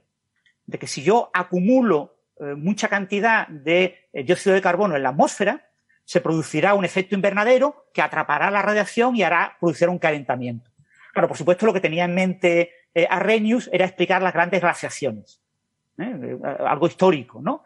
Eh, y explicar esas glaciaciones correlacionándolas con el, dióxido de carbono. Esa idea estuvo en el aire durante todo el siglo XX y hubo muchos investigadores eh, que eh, vieron diferentes aspectos de esta idea, ¿no? Y ya con la llegada de los ordenadores, eh, después de la Segunda Guerra Mundial, y, los primeros modelos meteorológicos, por ejemplo, con, John von Neumann, que es el padre de una de las primeras simulaciones de la meteorología, pues eh, se decidió atacar ese problema, el problema de Arrhenius, el problema de cómo afecta eh, las emisiones de gases de efecto invernadero en la atmósfera. Y la atmósfera acoplada a lo que es la Tierra completa, es decir, a, no a un trozo de la Tierra, sino a una dinámica global, eh, a un ecosistema, a esa Gaia eh, completa que es la Tierra, y teniendo en cuenta, obviamente, que la Tierra tiene zonas de continentes y zonas de océanos. ¿eh? Entonces hay que tener en cuenta eh, temas como las, eh, las nubes, como el vapor de agua, todo el ciclo del agua es fundamental relacionado con el carbono. Hay que recordar que el vapor de agua es un, el, el, mayor gas de efecto invernadero que conocemos, más que el CO2. Lo que pasa es que el ciclo es completamente natural y, y, nosotros no influimos en la cantidad de vapor de agua de manera significativa. Influimos en, en, otra emisión de otros gases, ¿no? Y no, no tiene Entonces, una no tiene una variación a largo plazo en la concentración claro. de vapor de agua en la atmósfera. Eh, entonces, el, el, lo que plantea eh, Manabe eh, a finales de los 50, como en 1959, 1960, son los primeros modelos físicos de eh, esa interacción en la atmósfera entre el vapor del agua y el dióxido de carbono. Pero estos modelos, el modelo de Manabe, eh, pues tenía que llevar, ser llevado a un ordenador, tenía que ser simulado en un ordenador. Aquí estamos hablando de ordenadores del año aproximadamente 1965, 67 Estamos hablando de ordenadores que tenían menos de la mitad de un mega de RAM. ¿Vale? Ahora tenemos un ordenador de 3 gigas, 3000. Antes teníamos cero y medio, la mitad de un mega. O sea, tenemos ordenadores súper pequeños en lo que meter un modelo climatológico global era muy difícil. Había que simplificarlo todo al máximo. Pero eh, Manabe y, y su eh, colega, eh, Waterfall, se, eh, eh, no, no, se llama Waterfall, no sé por qué me ha venido a la cabeza Waterfall. Eh, Ahora lo, lo encontraré. We, we, Espera, Wetter, te lo busco, te lo busco. Sí, sí. Wetteral, o algo así, Wetterall. Eh, pues el. Ah, bueno, eh, desarrollaron ese modelo. Wetterold, Wetterold, exactamente. Eh, eh, desarrollaron ese primer modelo climatológico eh, que, por un lado, confirmaba las ideas de Arrhenius y de otros investigadores posteriores en el hecho de que se podía crear un efecto invernadero por el dióxido de carbono, pero además eh, predecía un resultado clave y fundamental para este premio Nobel. Predecía que si se calienta la superficie de la Tierra, se calentará la troposfera, la parte de la atmósfera que está en contacto con la superficie. Pero la estratosfera tiene que enfriarse. Y ese era un efecto que se pensó que se podía eh, desvelar a nivel observacional utilizando satélites. Entonces, los primeros satélites meteorológicos, uno de los problemas que quisieron es resolver ese problema. ¿De verdad tiene razón eh, el modelo de eh, Manabe en que eh, va a ocurrir ese proceso? Y se confirmó, se confirmó a mediados de los 80. Los resultados de medidas de satélite de la columna, de la temperatura por columna en la atmósfera, mostraban que es verdad, se estaba calentando eh, la troposfera y se estaba enfriando la estratosfera. ¿Eh? el, mecanismo, hoy en día sabemos que el mecanismo de Manave era muy, muy simplificado y, y, no describe correctamente lo que observamos, que hay detalles, pero ese fenómeno fue la gran predicción de los modelos de cambio climático. Fue la gran predicción de la climatología en el, la segunda mitad del siglo XX. Y eso hizo que a Manave eh, eh, y a Waterman se, les eh, colocara en la antesala del Nobel. Si un climatólogo le piden que nomine a alguien para el Nobel, tiene que nominar a Manave. Sí o sí. Fijaros que los premios de la Fundación BBVA, que dedican un apartado especial a climatología, han estado premiando a otros investigadores. ¿Vale? Y han dejado a Manave, lo, lo premiaron en el 2016 pero llevan premiando desde 2008 a otros investigadores. Por obligación, tienen que premiar a alguien de cambio climático, pues han estado buscando diferentes grandes figuras del cambio climático. Pero para la gente del cambio climático, a quien había que darle el Nobel era a Manave. Y lo que pasa es que, bueno, a Manave y a, este otro hombre, que pasa que, se, que falleció en 2011. ¿eh? Y como falleció en 2011 ya desaparece de las listas y ya había que completar la, la, la, la dupla, eh, eh, darle o solo a Manave o darle a Manave con alguien más. Entonces se ha elegido a Hasselman que es una decisión que, bueno, pega bien con Manave, es una persona que tiene una edad parecida, Manave tiene como 90 años, este tiene como 88, eh, hizo algo parecido, que es mejorar los modelos de circulación global de Manave en los 70, mm. pero eh, que, bueno, su contribución es diferente. Como dice Alberto, es, es, otro premio Nobel distinto, dentro de la climatología, pero es una, una contribución diferente. ¿no? Entonces, Manave era el gran, el grande al que había que darle el premio Nobel y se nos podía morir en cualquier momento, tiene 90 años, pareció muy sano, ¿eh? En todas las fotos y ahora se va a rejuvenecer, ¿no? Como Peter Higgs, va a durar hasta los 105 años, pero eh, todavía le quedan años y va a disfrutar el Nobel. Pero es una persona que se te puede eh, fallecer, entonces había que darle el Nobel, ¿no? Y, y, y, y es una persona que lleva acumulando desde mediados de los 80, con absoluta seguridad, lleva acumulando todos los años muchas nominaciones. Hmm. Porque es un acuerdo que llegaron los climatólogos. Nominar a este señor al Nobel. Entonces, y cuando ya este señor tenga el Nobel, que es el pionero de los modelos de circulación global, ahora ya le podemos dar el Nobel, estamos hablando de 1967, de la década de los 60, ya le podemos dar el premio Nobel a los que hicieron cosas en los 70, a los que hicieron cosas en los 80. Hasselman hizo cosas en los 70.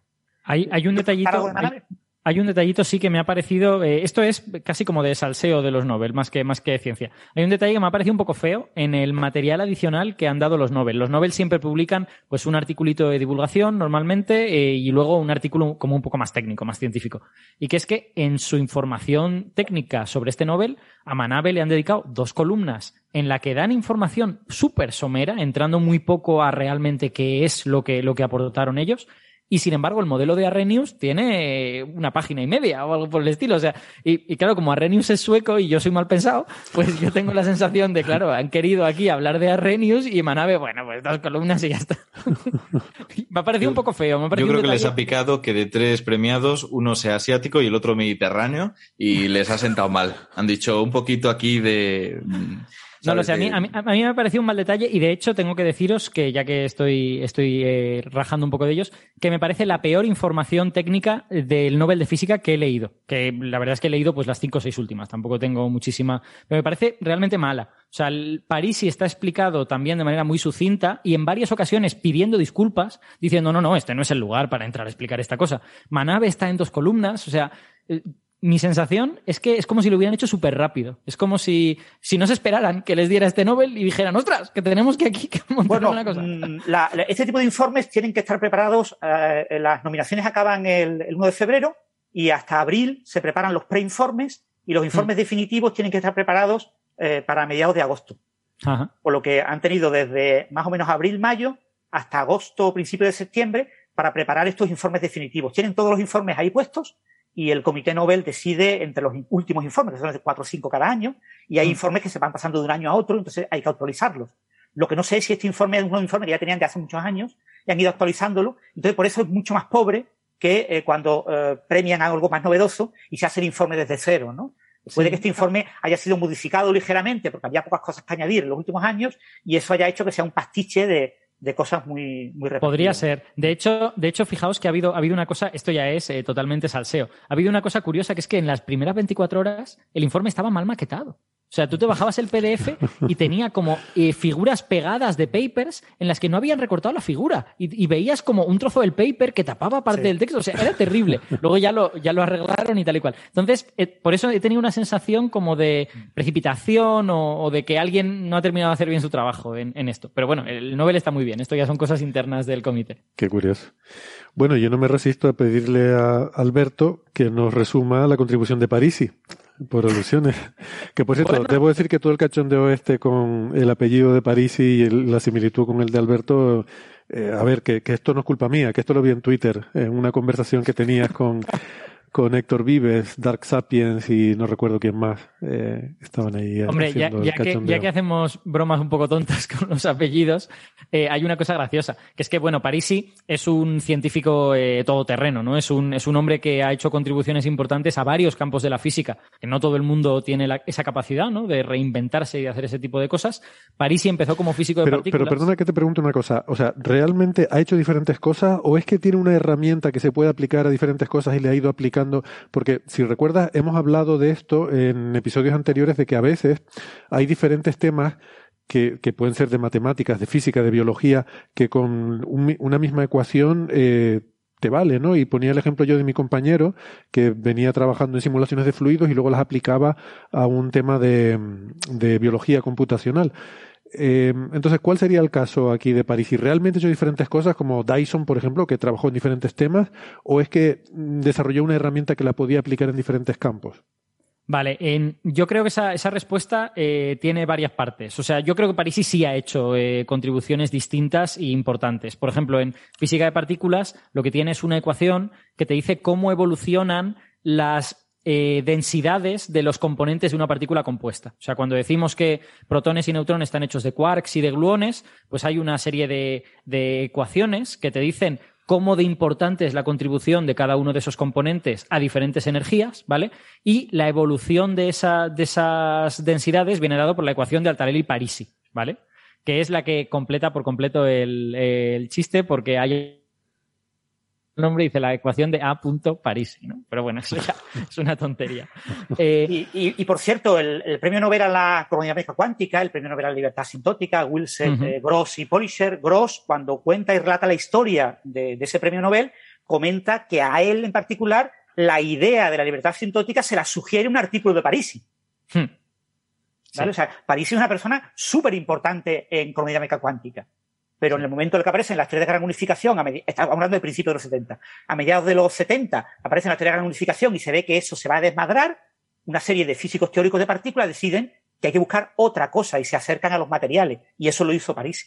Exacto. Parisi yo creo que tuvo una carrera de, de 10 años, o puede que menos, en, en física de partículas. Hizo contribuciones súper gordas que se siguen usando a día de hoy, como esta ecuación de Altarelli-Parisi, y luego se pasa a, a física del estado sólido o física de materiales, y es cuando hace las contribuciones por la que le han premiado en este, en este y- premio. Y un detallito antes de que continúes, Alberto. Eh, estuvimos hablando de Virasoro, de Miguel Ángel Ah, Virasoro. efectivamente. Miguel Ángel Virasoro empieza, cambia de tema y se mete a trabajar en vidrios de espines porque visita en Roma a Parisi.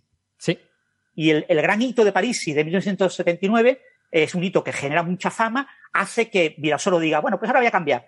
Me olvido de la teoría de cuerdas y ahora voy a trabajar en, en, en vídeos de espines y sus aplicaciones, porque parece esto una cosa mucho más prometedora. Hubo muchos físicos que a finales de los 70 abandonaron la física de partículas y se reorientaron a otras eh, ramas de la, de la física, tratando de utilizar las herramientas que habían eh, aprendido. Pero al final, los que realmente, como Parisi, acaban siendo los grandes, es porque desarrollaron nuevas herramientas. ¿eh? Parisi Hmm. desarrolló nuevas herramientas que no eran herramientas conocidas en física de partículas. Perdón, Alberto. Exacto, sí. El, yo la verdad es que como no soy de QCD, no estoy seguro de cuál es la matemática dura que hay debajo de la ecuación de Altarelli-Parisi, pero creo que no se parece en nada a la de los vídeos de spines, o sea que sospecho que son eh, cosas totalmente distintas. Eh, Bueno. Entonces, por lo menos esas dos contribuciones sí son distintas. Luego, después, antes de pasar a hablar lo de los vídeos de spines, que es el- lo gordo de esto, eh, después de todo esto, como después del año 2000 y tal, Parisi ha hecho contribuciones a otras cosas de sistemas complejos, como por ejemplo, eh, ha estado estudiando complejidad en el comportamiento de animales, tiene un paper en 2018 sobre el comportamiento de bandadas de, de estorninos, y ha aplicado ideas similares, pero entiendo que tampoco son exactamente la de los vídeos de spines, son ideas, pues eso, de, sistemas complejos. Bueno, la, gran contribución de, de, Parisi, que es el método de las réplicas, ¿no? la, ruptura de simetría de réplicas, eh, la, idea de las réplicas es una idea maravillosamente sencilla, y ahora la, explicará Alberto, la explicaré yo, y es una idea fácilmente aplicable a cualquier fenómeno formado por muchas partes, ¿no?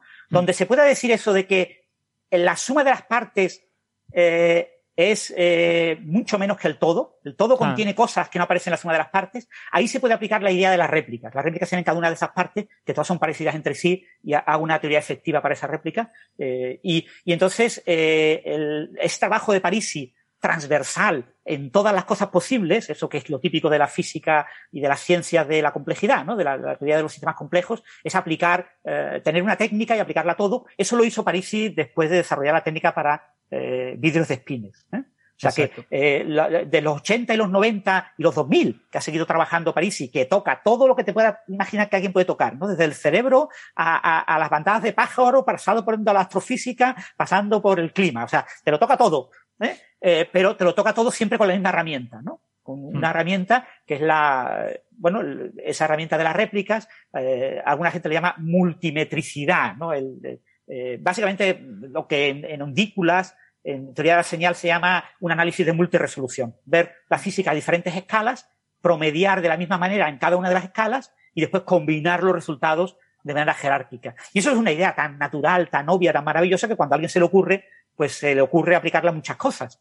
Y entonces París ha sido un polo atractivo, ha sido como un imán que ha traído a muchísima gente de muchas áreas a colaborar con él. Él ofrecía su gran herramienta, que por supuesto, estaba escrita en un lenguaje en los artículos, le cuesta muchísimo trabajo de leer, ¿no? Sí, eso se quejaban los de, los de redes neuronales, que cuando llegaba la gente de vidrios de spines a hablar de redes neuronales, que, que, nadie entendía lo que decían y que además ellos solo citaban a gente de vidrios de spines y no citaban a los de redes neuronales, ¿no?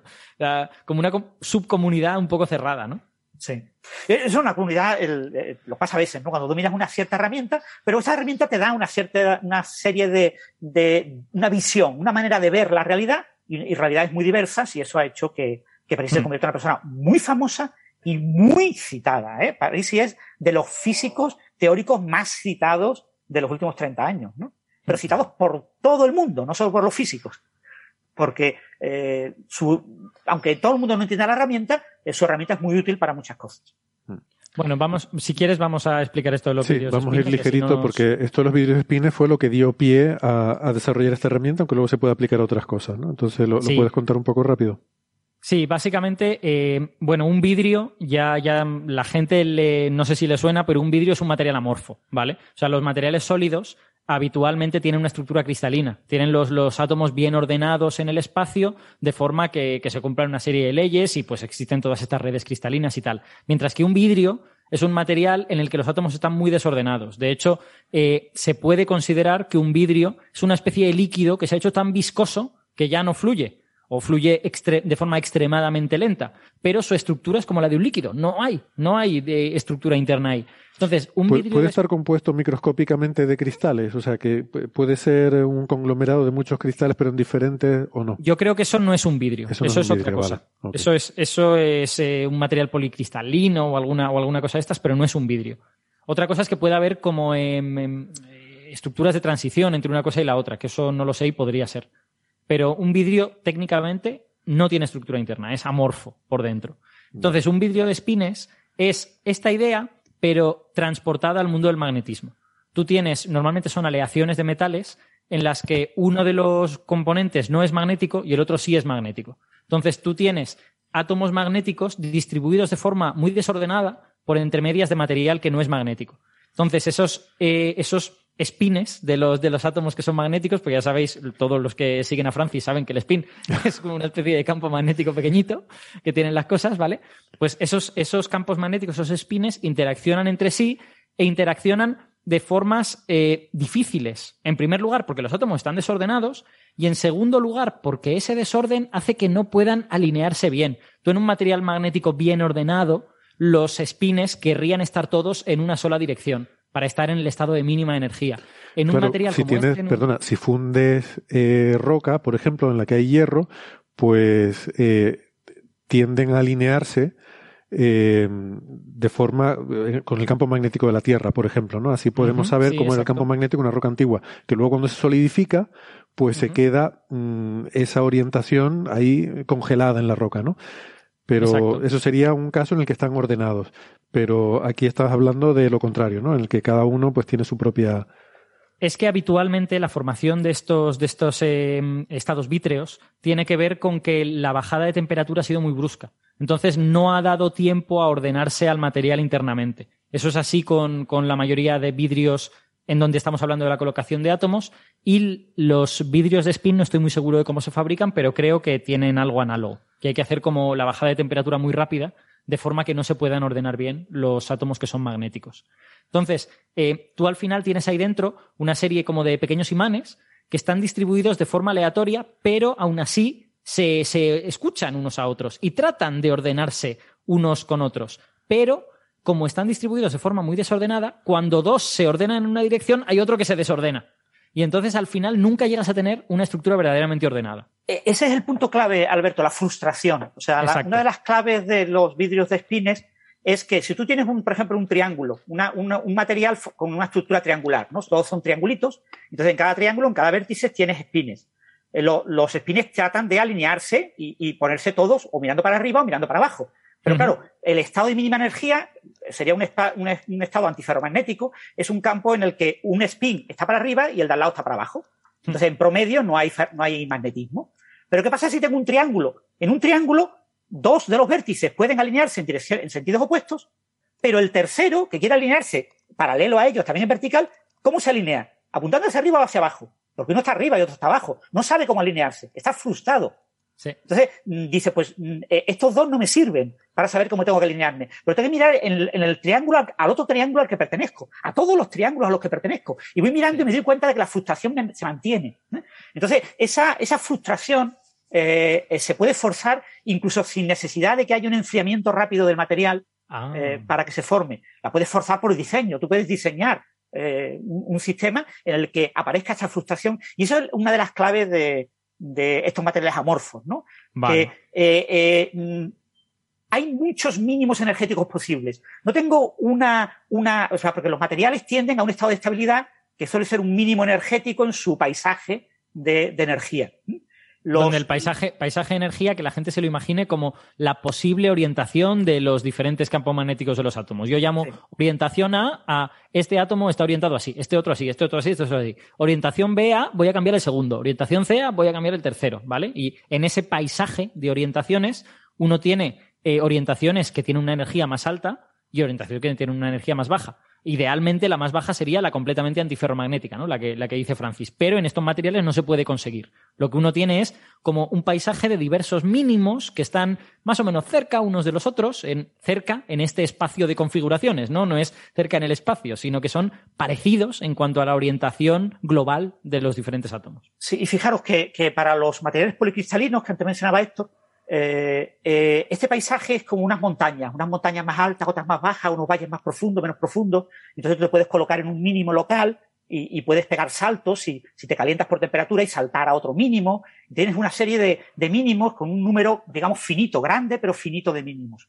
Lo que pasa en los materiales amorfos, en los, los vidrios, es que este paisaje es fractal tiene infinitos mínimos. Bueno, en realidad, obviamente, el número de mínimos tiene que ser finito, pero hay casi tantos mínimos como, como elementos, ¿no? Como, como espines tengo en el sistema. Y tengo una Sí, si estructura la gente, déjame, muy un momento. Francis. Si la gente quiere entender esto, que entienda que eh, realmente el número de mínimos pues va a depender del número de átomos. Pero como estamos trabajando con materiales que tienen 10 elevado a no sé cuántos, 10 elevado a 20, 10 elevado a 21 átomos, pues al final tienes un número de mínimos que a todos los efectos como si fuera infinito. Sí, en un material policristalino se forman cristales, o sea, hay diferentes regiones del material que forman un cristal que tienen un mínimo claramente bien definido, ¿no? Tiene una estructura estable, muy bonita, cristalina, maravillosa. Claro, la- la- lo que está al lado tiene otra, eso es lo que se utiliza, por ejemplo, en los discos duros para grabar información en, el disco, ¿no? Crear dominios magnéticos, ¿no? Tengo diferentes dominios, en cada dominio tengo orientaciones más o menos similares y yo fuerzo con una con un campo magnético intenso que se, que se oriente más o menos en cierto sentido y los cambio y así grabo información. Eh, es un material policristalino. Pero en un material amorfo, eh, lo que yo tengo es una estructura de mínimos muy complicada en la que los elementos que están frustrados, los elementos que no saben cómo tienen que estar, lentamente, pero de vez en cuando cambian. Y cuando cambian, te cambian completamente la estructura, te pegan un salto brusco. Tienes como un sistema con zigzag, con mucho zigzag, una estructura como fractal, como autosemejante. Tú miras la estructura a una cierta escala y ves una serie de, de picos que suben y bajan, etcétera. Miras a una escala más pequeña y vuelves a ver una estructura muy parecida, de picos que suben y bajan, parece lo mismo, pero es más pequeño. Y miras otra vez más pequeño y ves exactamente lo mismo. Tiene una estructura fractal que va eh, repitiéndose. Esas son las réplicas. La, técnica de Parisi era entender que el material está formado por un conjunto de elementos, las réplicas, y que eh, yo no entiendo bien lo que pasa dentro de una réplica. Pero digo, el material está formado por un cierto número de réplicas, puedo entender de manera efectiva la interacción entre réplicas. Entonces tengo a una cierta escala un modelo efectivo de cómo funciona el material. Ahora mido cada réplica. En cada réplica hago lo mismo vuelvo a meter réplicas más pequeñas y vuelvo a aplicar la misma idea. Hago un modelo efectivo dentro de la réplica y entonces conecto estos modelos efectivos a esta escala más débil con la escala superior. Y esto lo repito en varias escalas. Por supuesto, en un material finito con un número finito de átomos, esto acaba. Esto no es una estructura fractal verdadera ad infinitum. Pero se acaba, se corta, es un prefractal. Y entonces, eh, esa técnica de modelos efectivos utilizando réplicas es lo que eh, eh, desarrolló Parisi y lo que observó es que se pueden dar roturas de simetría. Hmm. Eh, hay, una, eh, hay una cosa que, que, yo creo que es interesante señalar. La, la, técnica de las réplicas es un poquitín anterior a París y no la inventó él, la, la, inventó otra gente, pero no sabían cómo manejarla bien. O sea, tenían un problema de navegación en esa, en esa especie de eh, mapa de réplicas que era infinitamente complejo, ¿no? Y entonces la, el avance de Parisi es desarrollar un parámetro de orden, que es básicamente pues, como una eh, magnitud física que, está basada en las propiedades de ese, material, que te permite navegar por el interior de las réplicas, que te permite decir qué réplicas son parecidas, qué réplicas son muy distintas, y por lo tanto te permite eh, como descubrir cuál es el orden que hay dentro de ese paisaje infinitamente complejo de las réplicas. Y ese parámetro de orden es el que luego es exportable a otros sistemas. Otros sistemas que también son desordenados, pero muestran cierto tipo de orden, pueden ser navegados en su interior a través de este tipo de parámetros que te permiten como poner nombre a cada una de las réplicas y luego poder trabajar con ellas, poder dar a cada una el peso que requiere, porque efectivamente cada réplica va a tener una energía distinta y por lo tanto va a tener una contribución diferente a las propiedades del material. No es lo mismo que tú tengas este spin hacia arriba y por lo tanto vas a forzar que estos otros estén frustrados de esta manera que que lo tengas hacia abajo. Y como en este material eso va a cambiar de vez en cuando, se va a producir esos cambios en el tiempo, en realidad las propiedades del material que tú mides son como una especie de promedio sobre, sobre todas estas posibilidades de spines que están un poco bailando de alguna manera. Y para poder promediar de la manera correcta, tú necesitas poder navegar estas réplicas. Si no, si no les pones nombre, si no les pones una etiqueta, no puedes hacer ese promedio de la manera apropiada. Por eso es tan increíblemente útil lo que Parisi eh, descubrió. Y después lo que hizo famoso a Parisi fue obtener una solución exacta para los mínimos de energía de un modelo concreto, el modelo de Charrington Kirkpatrick de 1975. Ese modelo, por las simulaciones numéricas por ordenador, tenían una estructura que parecía muy fácil de entender. Parecía una cosa como, como que cualquiera podía explicarlo a nivel teórico, pero el modelo era suficientemente complicado como para que todas las personas que entre el 75 y el 79 intentaron obtener soluciones de ese modelo, todos fracasaron.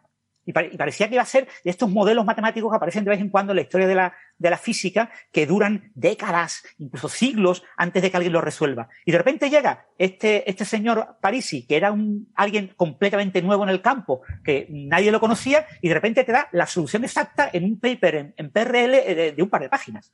Y te dice, aquí la tienes, esta es la idea, con las réplicas te lo resuelvo.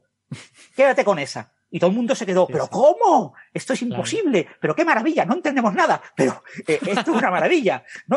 Porque las curvas que, que eh, eh, analíticas que obtenía Parisi coincidían con los resultados de las simulaciones por computador de cuatro años antes, ¿no? Y eso generó esa, ese gran hito que eh, hizo que muchísima gente quisiera trabajar en, en, en vidrios de espines, porque hay que recordar que los vidrios de espines se inventaron a principios de los 70. ¿eh? Eh, ¿Quería decir que fue un granito o un granito como un granito de arena? O sea, no, no me queda claro si fue una contribución grande o una pequeña modesta. Bueno, me, me, alegro, me alegro de que me haga usted esta pregunta porque resulta que una de las cosas a las que se puede aplicar esta idea de París y este, esta forma de generar el parámetro de orden es a los fluidos de granos, a los fluidos hechos por esferas que si, si, si tú coges un montón de esferas y las tiras dentro de una caja con paredes rectas, tú vas a obtener que las esferas no encajan perfectamente y van a dejar huecos entre medias. Bueno, pues si tiras las esferas una vez, las esferas una segunda, las esferas una tercera, vas a encontrar configuraciones diferentes. Vas a encontrar que están, han, han encajado mal de formas distintas. Así que tienes una situación análoga. Tienes de nuevo como una serie de configuraciones desordenadas que algunas tendrán más energía, otras tendrán menos energía. ¿Cómo estudio yo la, eh, las esferas colocadas en una caja genéricas, ¿no?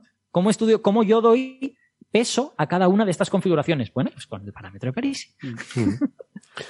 o con algo análogo. No, no, es nunca exactamente el mismo parámetro, pero digamos, una vez la primera idea sale, es fácil de exportar a otros sistemas. Y eso es lo que es eh, poderosa de la idea. Eso es lo que es extraordinario, ¿no? Que, que a lo mejor, eh, quiero decir, igual es suerte, ¿no? A lo mejor París se habría dedicado a otro problema que sería menos exportable, que sería menos universal y pues habría tenido menos repercusión, pero se dedicó a este que resulta que es muy exportable y eso ha tenido una repercusión increíble.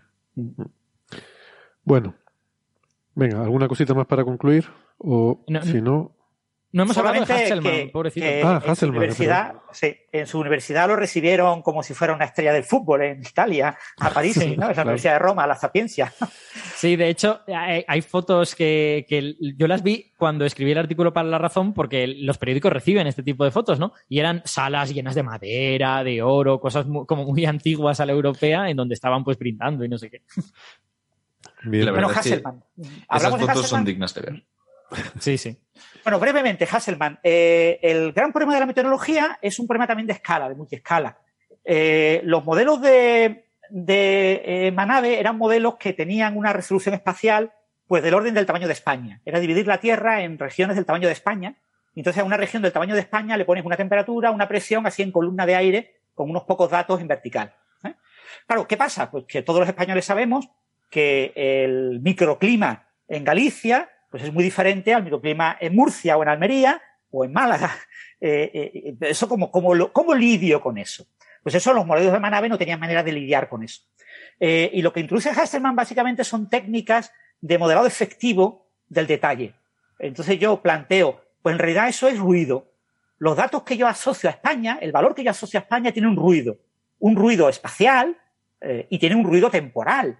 Es- y ese ruido es permanente. Es decir, eh, yo no tengo un único valor y una evolución continua, suave del parámetro, sino que hay un ruido que se adiciona a ese problema. Entonces yo puedo construir, o sea, yo uso las ecuaciones de Navier-Stokes, las ecuaciones de los fluidos, para describir la atmósfera y, y con modelos fenomenológicos para las diferentes interacciones de vapor de agua, etcétera, interacción océano-atmósfera, etcétera, etcétera. Pero además debo de incluir unos términos de ruido.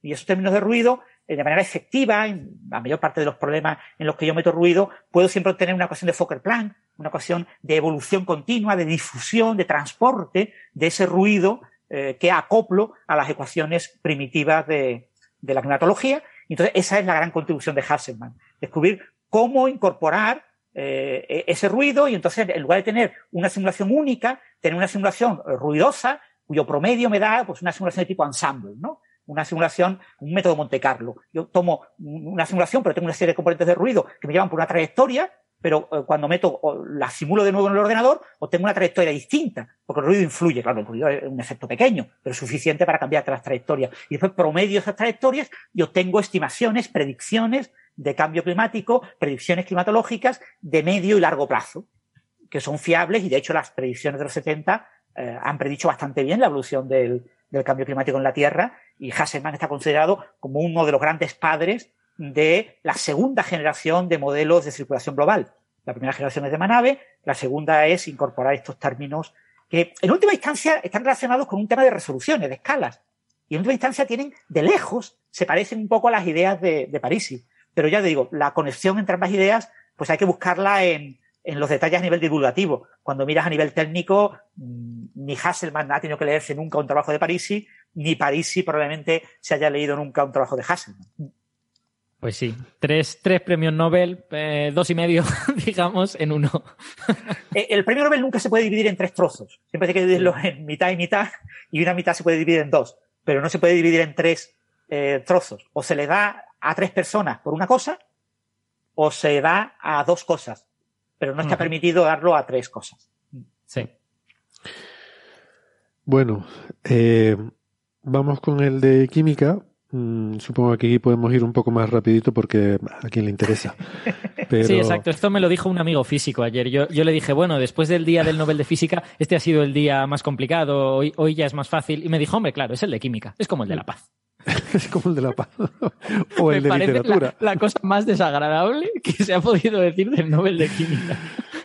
Bueno, Odiamos más entonces a los de la paz que a los químicos, ¿no? Entiendo que No, ese es simple- el ranking. Simplemente todo el mundo sabe que el Nobel de la Paz es un Nobel pues eh, peludito, bonito y tal, pero que no tiene ninguna relevancia y que, y que habitualmente se niega a sí mismo, ¿no? Porque lo tiene pues Arafat y todo esto, ¿no? Sí, no, sí, está claro que es bastante creo ridículo. que Henry Kissinger, eh, me parece, ¿no? Sí, Eh, exacto. Obama. o sea, el, exacto. El Nobel de la El- Paz es, pues, en fin. El premio prestigia al premiado, pero también el premiado prestigia al premio. Y, Sí, sobre y esto todo. es así. Y el de química no es así. El de química se lo da a gente que se lo merece. de. El de química es de verdad. Hay, hay tres Nobel de verdad, que son eh, estos tres. Eh, fisiología o medicina, física y química. Bueno. Eh, Benjamin List, David Macmillan. eh, Macmillan es estadounidense. Fíjate, de los siete premiados, creo que solo dos son de origen estadounidense.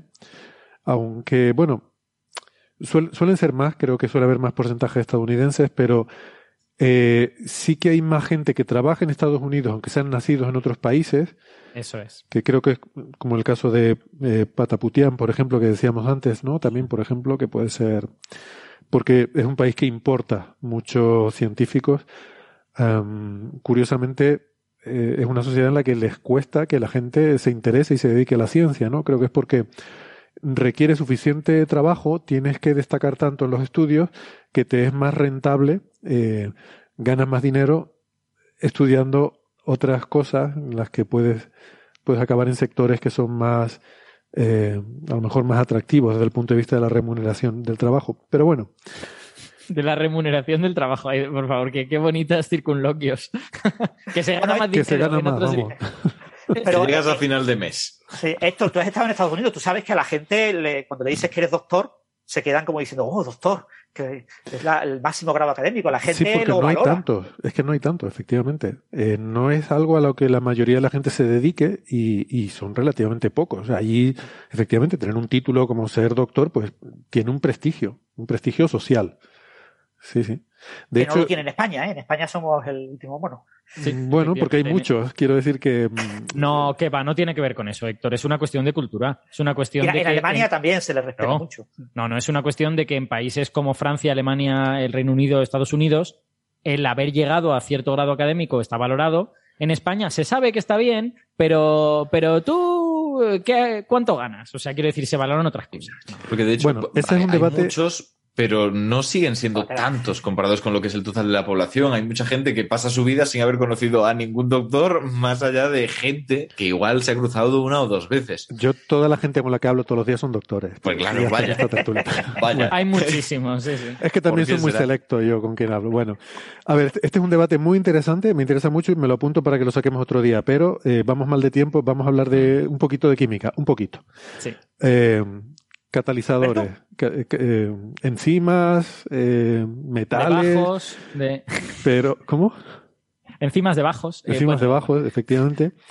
eh, Eh, La revolución, eh, esto es lo que decíamos antes, ¿no? No es un gran avance fundamental, pero es un avance eh, para que la, bueno, es un avance industrial, para que podamos sintetizar mejor los productos que necesitamos. Eh, no sé, decían antes el treinta y pico por ciento del PIB mundial tiene que ver con las, eh, con las enzimas, eh, con los si catalizadores, queréis, si queréis, resumo, resumo yo un poco a vista de pájaro y luego comentamos cosas. Vale. Em, básicamente, eh, los catalizadores son útiles porque las reacciones químicas, a diferencia de cómo nos las enseñan en la secundaria, que nos dicen, no, no, si tú juntas esto con esto, solo sale esta otra cosa. Pues no, las reacciones químicas no son así. En general, si tú juntas dos cosas, salvo que sean ultra simples, de ahí van a salir muchos productos posibles. Y habitualmente, pues el producto que más te interesa, pues no es el que sale la mayor parte del tiempo, sino que igual te interesa uno que sale pues una vez de cada 10.000 o algo por el estilo. Entonces, a ti te interesa poderle hacer algo a esa reacción que seleccione el producto que más te interese, que haga que la mayor parte del material de esa, de esa reacción vaya al producto que te interese. Y, y Bueno, pues eso es lo que además, hacen los catalizadores. Y además también hay otra cosa. Cuando estudiamos química en el instituto, eh, nos quedamos con esa idea de que una reacción es que esto se convierte en esto. Pero Mm. realmente hay una serie de pasos intermedios. en un proceso industrial. Y eso también es relevante para, para este tema, ¿no?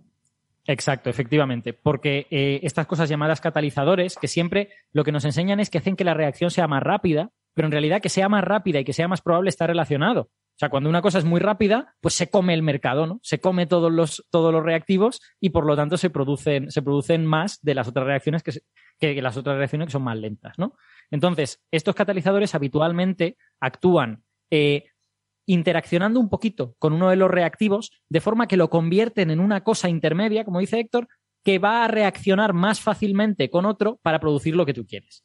Habitualmente, esta especie de estado intermedio tiene que ver con que el catalizador absorbe electrones o cede electrones de alguna manera temporalmente. O sea, le coge un electrón a uno de los reactivos, lo convierte en esta cosa que va a reaccionar como yo quiero, y luego cuando ya está hecha la, cuando ya está casi hecha la reacción, le devuelve el electrón. El catalizador se queda como estaba y ya tenemos una cosa hecha. Y ese catalizador puede volver a ayudar a otros reactivos a convertirse en lo que yo quiero. De hecho, esto es lo que define un catalizador, que no cambia en la reacción, sino sería un reactivo que se convertiría en un producto. El catalizador empieza siendo catalizador, acaba siendo catalizador y ni reactivo, ni producto, ni cambio, ni nada. Efectivamente. Y esto, pues industrialmente, eh, os podéis imaginar lo importante que es, ¿no? Si tú, como si tú eres una empresa que se va a gastar no sé cuánto dinero en una tonelada de material, tú quieres que la mayor parte de ese material se convierta en la cosa que tú quieres fabricar. No, no te apetece que 200, no sé, 750 kilos de esa tonelada pues se conviertan en basura, que no puedes usar, ¿no? En la medida de lo posible te gustaría poder usarlo todo. Y los catalizadores por eso tienen esa relevancia industrial tan grande, ¿no? Porque vivimos en un mundo rodeado de cosas eh, eh, sintetizadas químicamente, desde las medicinas a los plásticos, o sea, un montón de cosas. y esos catalizadores son las hojas de ruta que que dirigen las reacciones químicas a estos productos finales. ¿no? Ignacio, coméntanos algo de la catálisis asimétrica, que es muy biomédico. Sí, es muy biomédico por lo que ha dicho Alberto ahora mismo, porque mm, al final se va a utilizar mucho en fármacos. Ocurre lo siguiente. Mm. Vale, nosotros sabemos qué es lo que vamos a utilizar para llevar a cabo una reacción química, sabemos entonces más o menos cómo se van a combinar esos elementos para tener los productos, pero hay ocasiones donde un mismo número de elementos ordenados en las mismas proporciones en una molécula no dan exactamente el mismo resultado. ¿Y cómo vamos a explicar esto? Pues con lo que dice todo el mundo, que estamos hartos de escucharlo. Miraos las manos y veréis que son parecidas, pero no son idénticas. Son imágenes especulares, reflejos la una de la otra. Tienen los mismos elementos, los mismos huesos, la misma piel, pero no son superponibles, ¿no? Y por lo tanto, la mano derecha va a agarrar bien unas cosas, los zurdos lo sabéis muy bien, que los ratones son más incómodos, hay tijeras que también, etcétera, etcétera, pues tienen propiedades diferentes por su simple mm, imagen especular. Con las moléculas pasa igual, mismos elementos, estructura parecida, pero una es el reflejo de la otra y sus propiedades cambian tanto que tenemos ejemplos como pues, la molécula que da olor a los limones, una de ellas realmente, porque esto es muy complejo. Resulta que su imagen especular, la que tiene la estructura equivalente como un reflejo, en vez de olor a limón, tiene olor a naranja. Por ejemplo, ¿vale? Esto ocurre porque la quiralidad, que es esa propiedad, al final los estereoisómeros, que son, pues, son a la izquierda o a la derecha, como estamos comentando, son muy importantes en cuanto a cómo se une esa molécula a los receptores, en este caso el olfato. Porque sabemos que de hecho el olfato, aquí que hablábamos de la química cuántica, tiene una importancia brutal la química cuántica en el olfato. Y entonces va a haber ahí unas interacciones pues muy finas, muy, muy concretas, que misma molécula va a tener propiedades distintas. ¿Qué tiene que ver esto con la farmacología? Pues precisamente que tuvimos un caso súper sonado, que yo iba mm. leyendo el premio y digo, voy a hablar de la talidomida y de repente veo que me lo encuentro en el dossier y digo, evidentemente, porque aquí es la justificación para que todo el mundo lo enlace. Y es, la talidomida, todos lo conocemos, fue un fármaco que se dio para las náuseas en un momento dado del embarazo y que tuvo como resultado pues un montón de, recién nacidos con malformaciones. La gente no se lo esperaba y esto ha generado mucha mucha desconfianza en la farmacología, desconfianza infundada porque las pruebas que se hacen ahora no son las que se hacían por aquel entonces. Si se hubiera estudiado generaciones de ratones como se hace ahora con los fármacos, se habría detectado a tiempo, pero olvidando esto, ¿por qué ocurrió? Porque resulta que la talidomida se presentaba como los dos estereoisómeros, el dextrógeno y el, y el levógeno. Uno de ellos tenía efectivamente la propiedad que buscaban los farmacólogos, que era tratar las náuseas. Pero el otro, y esto es lo que no se calculó bien, era teratógeno. Esto significa que produce malformaciones en el embrión, durante su desarrollo embrionario. Y tuvo lugar, pues lo que tuvo lugar. Si se hubiera podido separar, hacer asimétrica esa producción de la molécula con propiedades quirales, habrían conseguido solo la versión que tenía las propiedades que les interesaban. Se habrían dejado de lado aquella que era peligrosa. Y justo cuando decimos esto de organocatálisis asimétrica, lo que estamos diciendo es que tiene una gran capacidad de control de cuál de las dos versiones produce la reacción. Y esto para la farmacología es brutal porque en vez de hacer varias reacciones y separar solo lo que te interesa, estás orientando y optimizando cada uno de los procesos en los que estás intentando sintetizar tu fármaco o tu molécula o lo que sea. Está, está muteado. Tenía el micrófono cerrado. Eh, es que, bueno, aprovecho para pedir disculpas por, por mi voz. Estaba chupando un caramelo de estos de mentol para eh, aliviarme un poco la congestión, que no sé si, se me nota un poco congestionado. No escuchas a Julius decir, esos son los receptores. Claro, es que eh, lo usaron, usaron el mentol para estudiar los receptores. Además, esto lo usaron los dos de forma independiente, es donde se unen muy claramente sus trabajos. Julius estaba trabajando con la capsaicina, como decimos, y dijo, tiene que haber lo contrario del frío, ¿no? Pues mentol. Y eh, Pataputian estaba también con lo mismo por su lado. Hmm.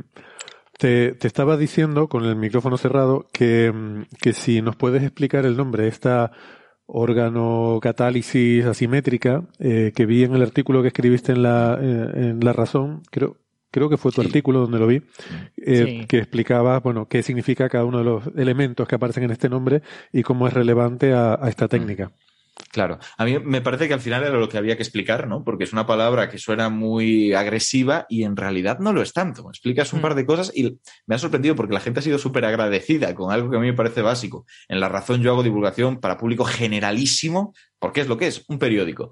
Así que, ¿qué tienes que hacer? Explicar cada palabra. Explicar qué es catálisis, que lo habéis dicho, al final son sustancias que aceleran o facilitan, no necesariamente aceleran todo el proceso, pero bueno, pueden facilitar, ahí hay, hay matices. Hmm. Eh, una reacción química. Por lo tanto, su presencia viene bien en labores industriales en grandísimas cantidades, donde no pretendes esperar eternamente hasta que eh, pase lo que tiene que pasar.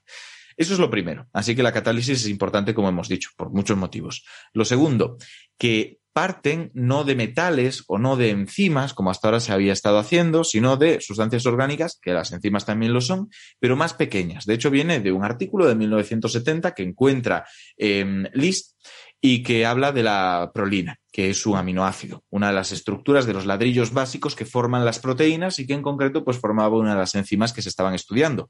Un aminoácido, una región pequeña de esa enzima que no tenía metales pesados, como pasa con los aminoácidos. Así que era interesante que pudiera tener una actividad autónoma. Lo aislaron, y probaron y efectivamente funcionaba, cosa que ya decían en 1970 en el artículo en cuanto a que tenía una actividad enzimática. Pero de saber que tenía una actividad enzimática a probar que efectivamente era interesante para la industria, pasó pues eso, un tiempo, ah, creo que fueron 30 años, ¿no? Hasta los 2000 que, empezó, que empezó a trabajarse esto.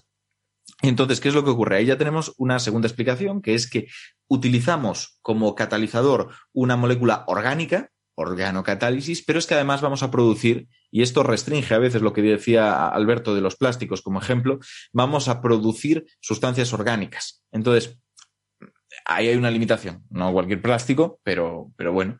Sí, y además en, los plásticos habitualmente la estereoisomería te da un poco igual, ¿no? Pero bueno, es que no tiene por qué aplicarse, esto es lo bueno. Mm. E-, es el cuarto punto realmente, porque el tercero es esto de asimétrica. Ya hemos dicho que es organocatálisis, asimétrica, lo que hemos dicho, es capaz de discernir cuál de las dos versiones, eh, qué estereoisómero quieren quedarse de esa molécula con propiedades quirales, pero falta algo, que es algo que realmente no está presente. Es una característica que le otorgaron al nombre por omisión, y es que no particularizaron más el nombre respecto a cuál era la molécula que había que utilizar.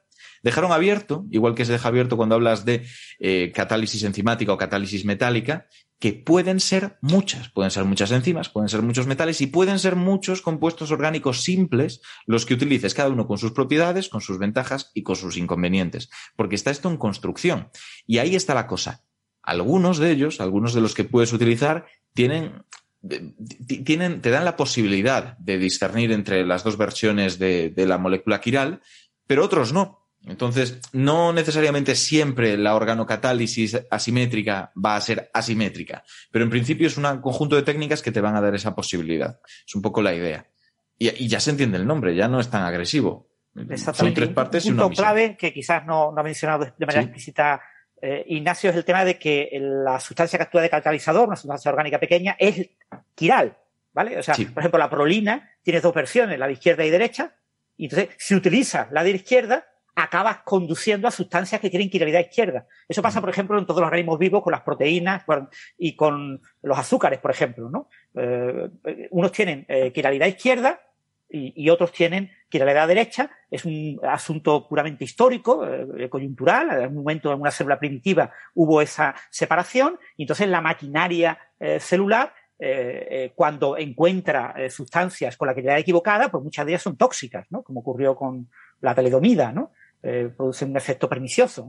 Pues aquí, si tú el catalizador, que es una molécula pequeña, eh, usas una molécula que tiene dos formas, izquierda y derecha, cuando usas la izquierda, fomenta que eh, actúe catalíticamente sesgando los productos para que tengan la quiralidad adecuada para que eh, pegue bien con la molécula que tú utilizas como catalizador, ¿no? Y eso hace que tú produzcas con altísima preferencia solamente eh, sustancias con esa quiralidad. Es exactamente lo que ocurre con, con la vida, con la vida, con los seres vivos. Muy bien. Em, sobre ese tema, por cierto, tenemos que echarle un ojo a un paper que, eh, un preprint que salió en el archive, nos lo envió nuestro amigo, me lo envió nuestro amigo Andrés Asensio esta mañana, eh, que proponían una nueva hipótesis sobre eh, la quiralidad preferente de la vida, ¿no? y le da un, un, origen determinista, no, no así aleatorio. Bueno, hay muchas ideas sobre esto y muchos artículos que se han escrito y supongo que lo seguiremos. Eh, se seguirán escribiendo artículos hasta que empecemos a descubrir extraterrestres y ver si todos tienen la misma quiralidad o no, unos la tienen por un lado y otros para otro. Pero bueno. Sí, si quieres, si quieres algún comentario muy breve en ese sentido, que, que no lo hemos dicho aquí, que es que las moléculas vivas, eh, al menos las que hay en la Tierra, tienen una quiralidad muy, muy bien definida. Los aminoácidos son izquierdos, son levo, y los azúcares son derechos, son dextro. Entonces, eh, no sé, en principio no habría nada que evitase que la vida fuese al revés. Y nos preguntamos por qué narices es así. Entonces, eh, eso es la interacción débil. Tiene, tiene, que ser algo de la interacción débil. hay, hay papers que hablan de eso. A mí me parecen, a mí me parecen, digamos, poco fiables. Ah, pero, yo, pero hay... lo decía como, como una tontería. O sea, quiero decir que lo decía pues como hay, broma. Hay... Yo recuerdo un Physical Review Letters, como de Sí, hace 10 años. Sí, que... sobre todo el tema de las nubes moleculares, ¿no? Eh, de Mm. productos de las estrellas, que hay un cierto sesgo eh, hacia un- una quiralidad u otra. Pues Ah, bueno, bueno, había algo sobre los rayos cósmicos. A la de la Tierra, exactamente. Había algo Los sobre rayos rayos cósmicos, ahora, Sí. ahora me acuerdo, sí, sí. Y, y eso sí que podría estar medido por interacción débil. Bueno, pues nada, mira, fíjate tú. Nada, no he dicho nada. Em, bueno, eh, no sé si te interrumpí, Alberto, o habías terminado No, el no, no. eh, o sea, solo quería hacer esa precisión para que la gente sepa que esto de la quiralidad y tal no solo tiene una utilidad eh, farmacológica o en otras cosas, sino que encima tiene que ver con cosas fundamentales, ¿no? De origen de la vida, de por qué los aminoácidos son todos quirales con la misma quiralidad. Bueno, creo que hay uno que no es quiral, la, la glicina o algo por el estilo, pero bueno, el resto sí. Eh, y, o sea que, vamos, que estudiar esto tiene implicaciones más fundamentales que las meramente aplicadas. Sí, eso es verdad. Bien, bueno, pues nada, eh, creo que con esto hemos llegado al final de nuestro repaso a los premios Nobel de este año, que creo que, está bastante bien. Yo había comentado que teníamos otro tema, pero lo vamos a dejar para la semana que viene, eh, porque Francis nos va a explicar un nuevo informe que ha salido sobre mm, publicaciones científicas, ¿verdad? Que ha despertado cierta polémica. Incluso nos decías que el asunto parece que está teniendo cola, o sea que a lo mejor la semana que viene tendremos más información que dar, ¿no? Eso espero yo, que, que se vaya acumulando más información. ¿no? Pues, Un tema pues- que, que en redes sociales ha tenido un eco enorme, pero no sé si ha llegado a, a todo el mundo fuera de lo que son las redes sociales. Y a ver si así durante esta semana tengo ocasión de descargarme el informe y leerlo, porque cuando intenté acceder eh, no estaba disponible. Me dijiste que, que se había quitado del, de donde Yo te lo estaba envío, yo lo alojado. tengo descargado, te lo envío sin ningún problema. Sí, bueno, eh, pero me, me pareció curioso ese detalle y por eso lo, lo quería mencionar. Muy bien, pues nada, señores, hasta aquí hemos llegado. Muchas gracias. Ha sido un placer. Eh, Francis, Ignacio, genial tenerte de vuelta. A ver si te, prodigas más. A ver Eh, si puedo. Bueno, ahora que tengo clases justo los jueves, noticia que me ha llegado el lunes, pues veremos cómo hago. Pero, a ver, eh, ¿tú a quién le has pedido permiso para ponerte, matricularte en Ya, una no. asignatura que tienes clase los jueves? Es No una carrera, eso, eso- eso es lo que tendría que haber pedido permiso, para complicarme la vida así. Qué complicación. Y, y a lo mejor será de filosofía. Claro. Hombre, por favor. Encima, Por favor. ya una haber cogido algo serio, ¿no? A ver, hombre. Alberto, muchas gracias. Un placer aprender placer. mucho de todos ustedes. Gracias al público que nos ha acompañado. Hoy no en el museo, no sé, en fin, ya saben que, que estamos abiertos y que pueden venir los jueves a las 3 a, a presenciar la grabación si están por aquí, no tienen nada mejor que hacer. Eh, hoy no era el caso, hacía buen tiempo, supongo que la playa era más atractiva, pero saben que si están muy desesperados, aquí estamos. Y a la gente también que nos ha seguido en el chat y a los que han escuchado el podcast. Muchísimas gracias, hasta la semana que viene. Chao, chao. Chao, chao. Hasta luego.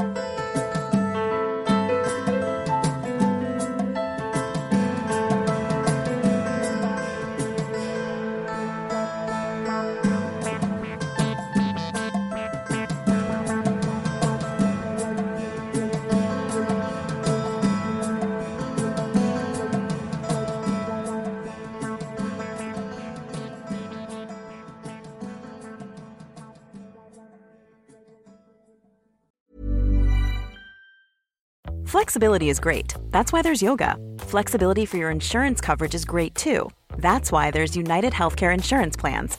Underwritten by Golden Rule Insurance Company, United Healthcare Insurance Plans offer flexible, budget friendly coverage for medical, vision, dental, and more.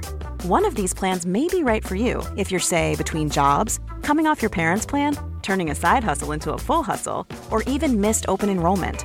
Want more flexibility? Find out more about United Healthcare Insurance Plans at uh1.com.